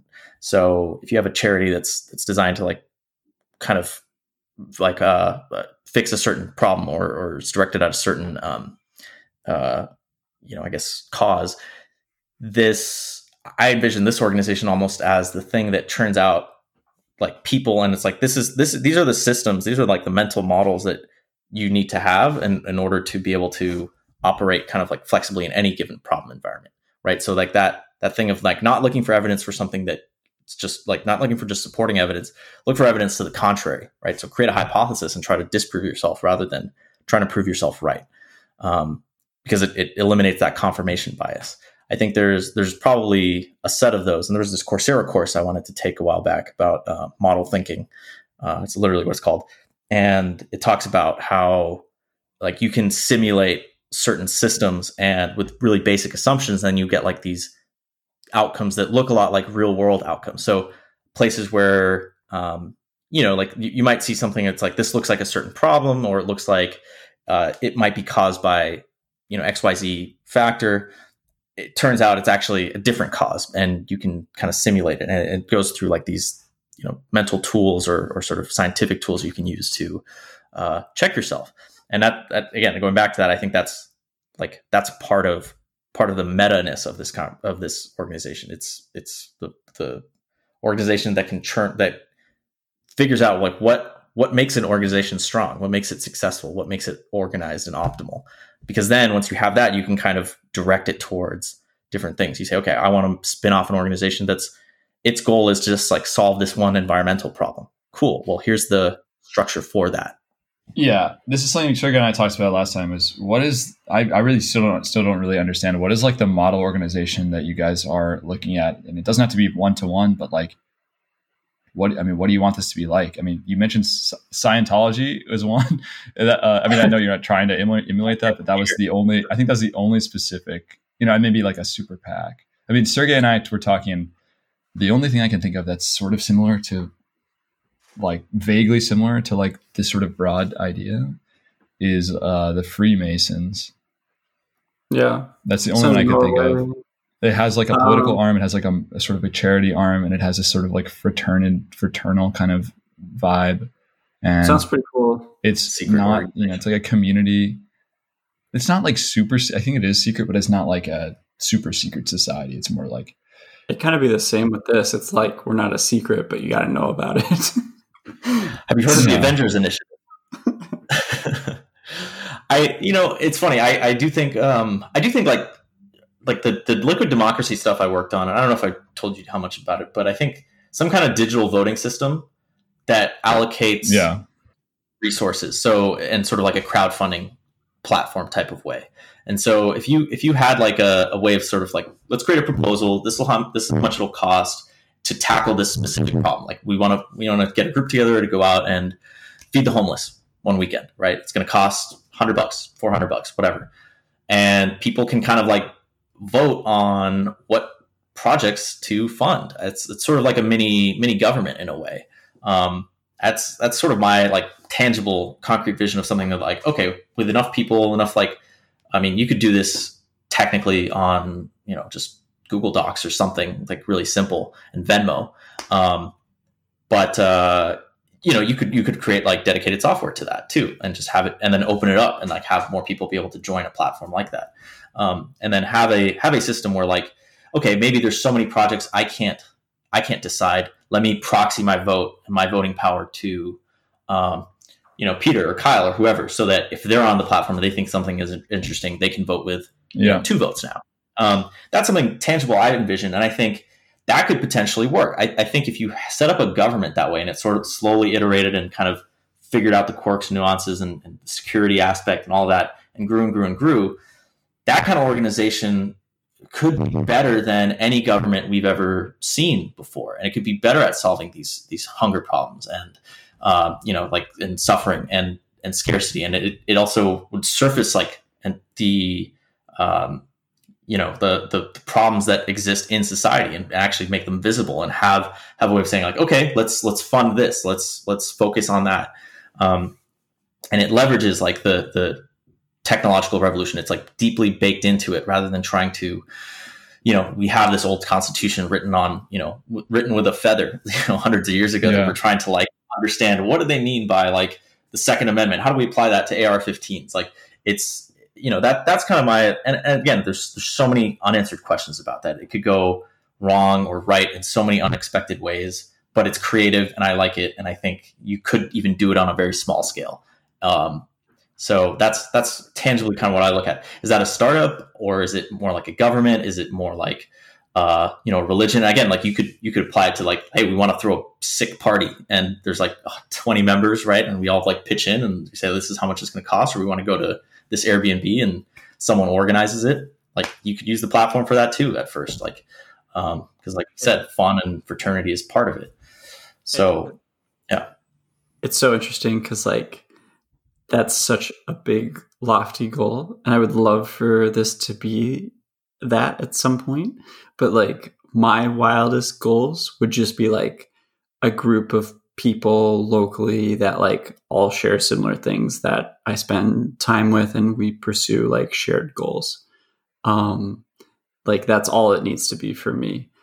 Uh and yeah and, and maybe at some point that you like acquire a physical space to like meet in i don't know or but like i, I think it'd be super cool if there were kind of like chapters you know it's like oh go to san francisco i'll stop by the tomorrow person chapter there or you know facility or whatever. Um yeah i don't know. So and I, i'm sure everyone has different like wants of what a community could be Yeah, I mean, if you're talking about like a community of people that has like the shared sort of like vision of making change in society, like I, I agree with you, Peter. Like I've I I'm not religious really, and I never grew up with religion, and finding a community is important to me. And the way I found that was like through political organizing for the most part. Like I've, you know, uh, learned a lot about it and tried to find things that I cared about that other people cared about, and I made really good friends with those people, and I'm still like really really close to a lot of those people today. And you know if, if I, I moved to la and i started getting involved in like the local uh, you know organizing for bernie and then i met some people there and then i got involved in the democratic socialists of america there. And now i know like i'm in some chapters and some group chats. And i've linked up you know my friends from the from my college groups with friends from high school who have the same you know kind of political views as me with friends from uh, la and now i have this like kind of cool network of people from all over the country that are interested in sort of the same and have a shared sort of understanding of like politics as I do. And I kind of get that political fulfillment. So I, I just, Is- if you're interested in that, you can look, look there. I am kind of interested in that. My question is it is it fulfilling most of your needs, you know, like socially and stuff? Like part of the thing I really like about super religious people is they're just like so happy to hang out with each other, right? Because they're so like on the same page with all their principles. And it's like I almost want a smaller, more intense group in their commonalities than a larger one like Yeah. uh that there are still shared commonalities but not as many you know like i'd rather have a group of 16 people that i can spend every waking moment with than a group of like 100 that you know I, I'd like to see every once in a while. Yeah, it's like a like a in college, like a small discussion group versus a you know a big lecture hall or something. I can Yeah, see like that. the- like the Visitera house or like other places that I've lived like that. It's like a handful of people that I'm just like super happy to hang out with and do a bunch of stuff with. I agree. I mean, I think yeah, it's like uh, again, I don't see these as being like mutually exclusive. I think it's it's oh, totally uh, not. Yeah. you know, I think like, and again, there's not like a push on my end to like scale this yet. I don't think we even know what this is. Um, I like creating the podcast. I like running those meetings. I like seeing everyone there and having these kinds of conversations. Um, and I think This is like the best conversation I've had in like two weeks. Like I've did Yeah, I've really phenomenally enjoyed enjoyed talking with Kyle and just like it's it's like such a different perspective, so knowledgeable. Like I've learned a lot. I'm, I just downloaded a book on anarchy. You know, Thanks, man. Yeah, I've learned. I've scarcity, learned a lot from you, anarchy. I got a PDF if anyone wants it. So Yeah, it's free because that's a cool. That's a cool thing about if you ever want to read about anarchism. It's all the shit is free, Creative Commons, no license. Just download that shit because they don't well, want to make money. Bought it from Mr. Bezos for thirty seven dollars. and then I typed in PDF so uh, you know the Google people could get their ad money. There you go. and you go. then I think I downloaded it free from a university. So Yeah, that book is great. I mean, it has. I mean, because this this guy is like again, he's like an, more of an optimistic kind of like thinker, and he's you know a lot of Marxists are really like angry uh, industrial style Marxists who believe that like the most important thing is like being like like organizing like the industrial working class. But this guy's like, no, man, we're like hippies in the '60s. Like America is a very different place than like Russia in the 1890s or something. And his whole thing is like, like flower power. one of the things well he, he like criticizes the hippie movement and the, and the fact that like a lot of the political energy from that was completely deflated um but he, like you know he has a chapter in there about uh read the introduction. The introduction's fucking amazing. Um and then he has this chapter on um uh what's it called? The the like ecology and the environment you know and this is in the 60s and he's saying like it's incredibly urgent that we do something in the next like 20 years about the environment. Otherwise like we're going to be you know completely fucked. And so reading that is incredibly depressing. I, I wouldn't recommend reading that chapter because you're like, God damn it, we didn't do anything. And it's been 60 years. but the chapter that you can read that is really good is the technology one. Because that's just I'm like gonna read the whole book. yeah, yeah. If you if you want, it's oh, I'd love to talk about it with somebody actually. Because I'm reading it by myself right now, and I, I'm really I really like this guy Murray Bookchin. Because Yeah, you know what, like America, we have this I need a new book. yeah. We have this like libertarian ideology in America that's like really cool, I think. It's like this anti-authoritarian sort of like fundamental like we don't like tyranny and it can be, you know, it can it can manifest itself in bad ways or in in good ways. Uh and I think that there's an interesting opportunity to have this kind of like experiments in this sort of libertarian socialist uh, thinking in, in America where it's about freedom as opposed to like having Mao tell you to like kill all the birds in your neighborhood. Uh, it's it's more about like let's build this shit up from the ground up. It's like it's like can we work together with our neighbors to create these like small societies like the one that you're describing where we share our you know economic goods with each other and we, we raise each other up and we perform mutual aid to inspire and, and help each other and, and like we can build this like kind of vision for the future that we want using technology and using community um, without having it be a top down thing. I just think that's so cool. Sounds great. I think there's a there's some power to that. Like like the again, like I've been I, I feel bad quoting Elon, but um, he talks about how like yeah, after Yeah, this I'm not gonna lie, he's going to the guillotine if, if he, you know once we take power. I'm sorry. well, also, I, mean, I, I think like talking about the rockets, he's like the, the best system is kind of like no system, and so like having um Yeah, having like, that. in right like well like if like he's well I didn't know this about airplanes, but apparently the wings themselves, like the structure of the wing, actually holds like the the fuel.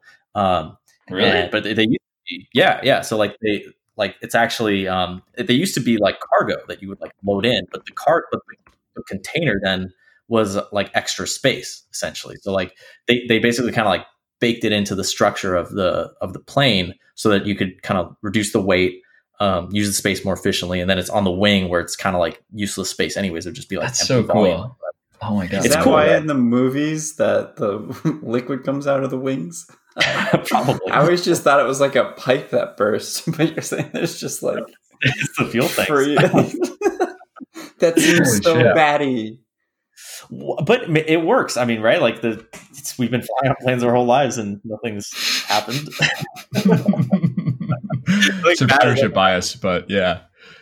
But it's just like you think of a bird, and most of their fat reserves are not in their wings. you know? I know it doesn't really tie into nature at all. It That's does a, it's a very it unnatural feels thing. bad. It feels wrong.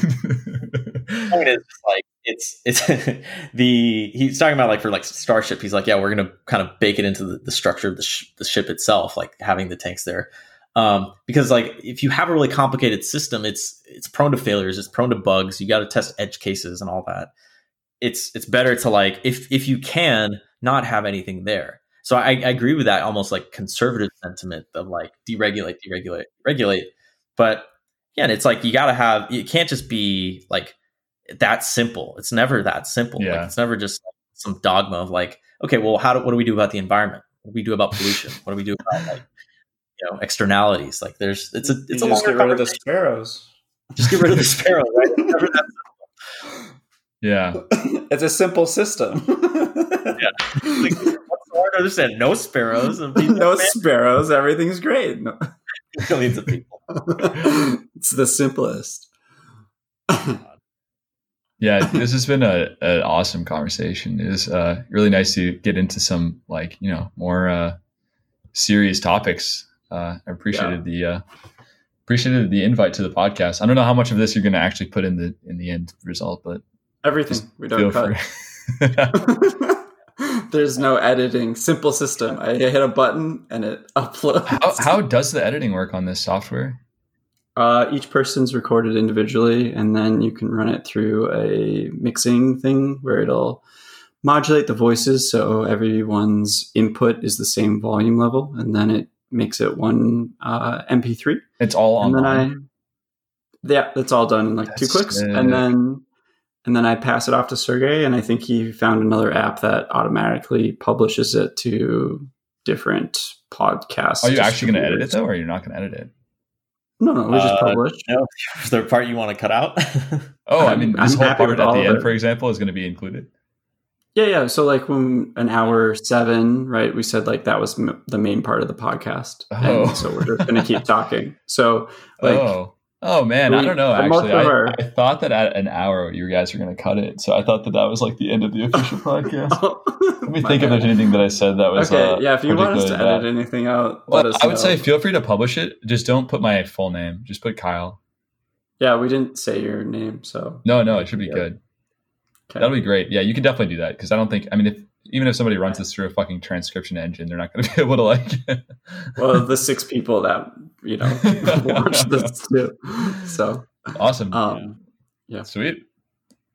Well, cool. thanks, guys. Great. Yeah, I Yeah, enjoyed it. Thanks for thanks Okay. for coming on. Thanks for doing Now it. I I- know, like absolutely. but uh, I'll officially stop it. Yeah, happy to come on a another little Pre thing, post thing. All right. Thanks for listening. If you've been in for two hours and 18 minutes, I just want you. know. uh, you're you're awesome, and we'll see you next time.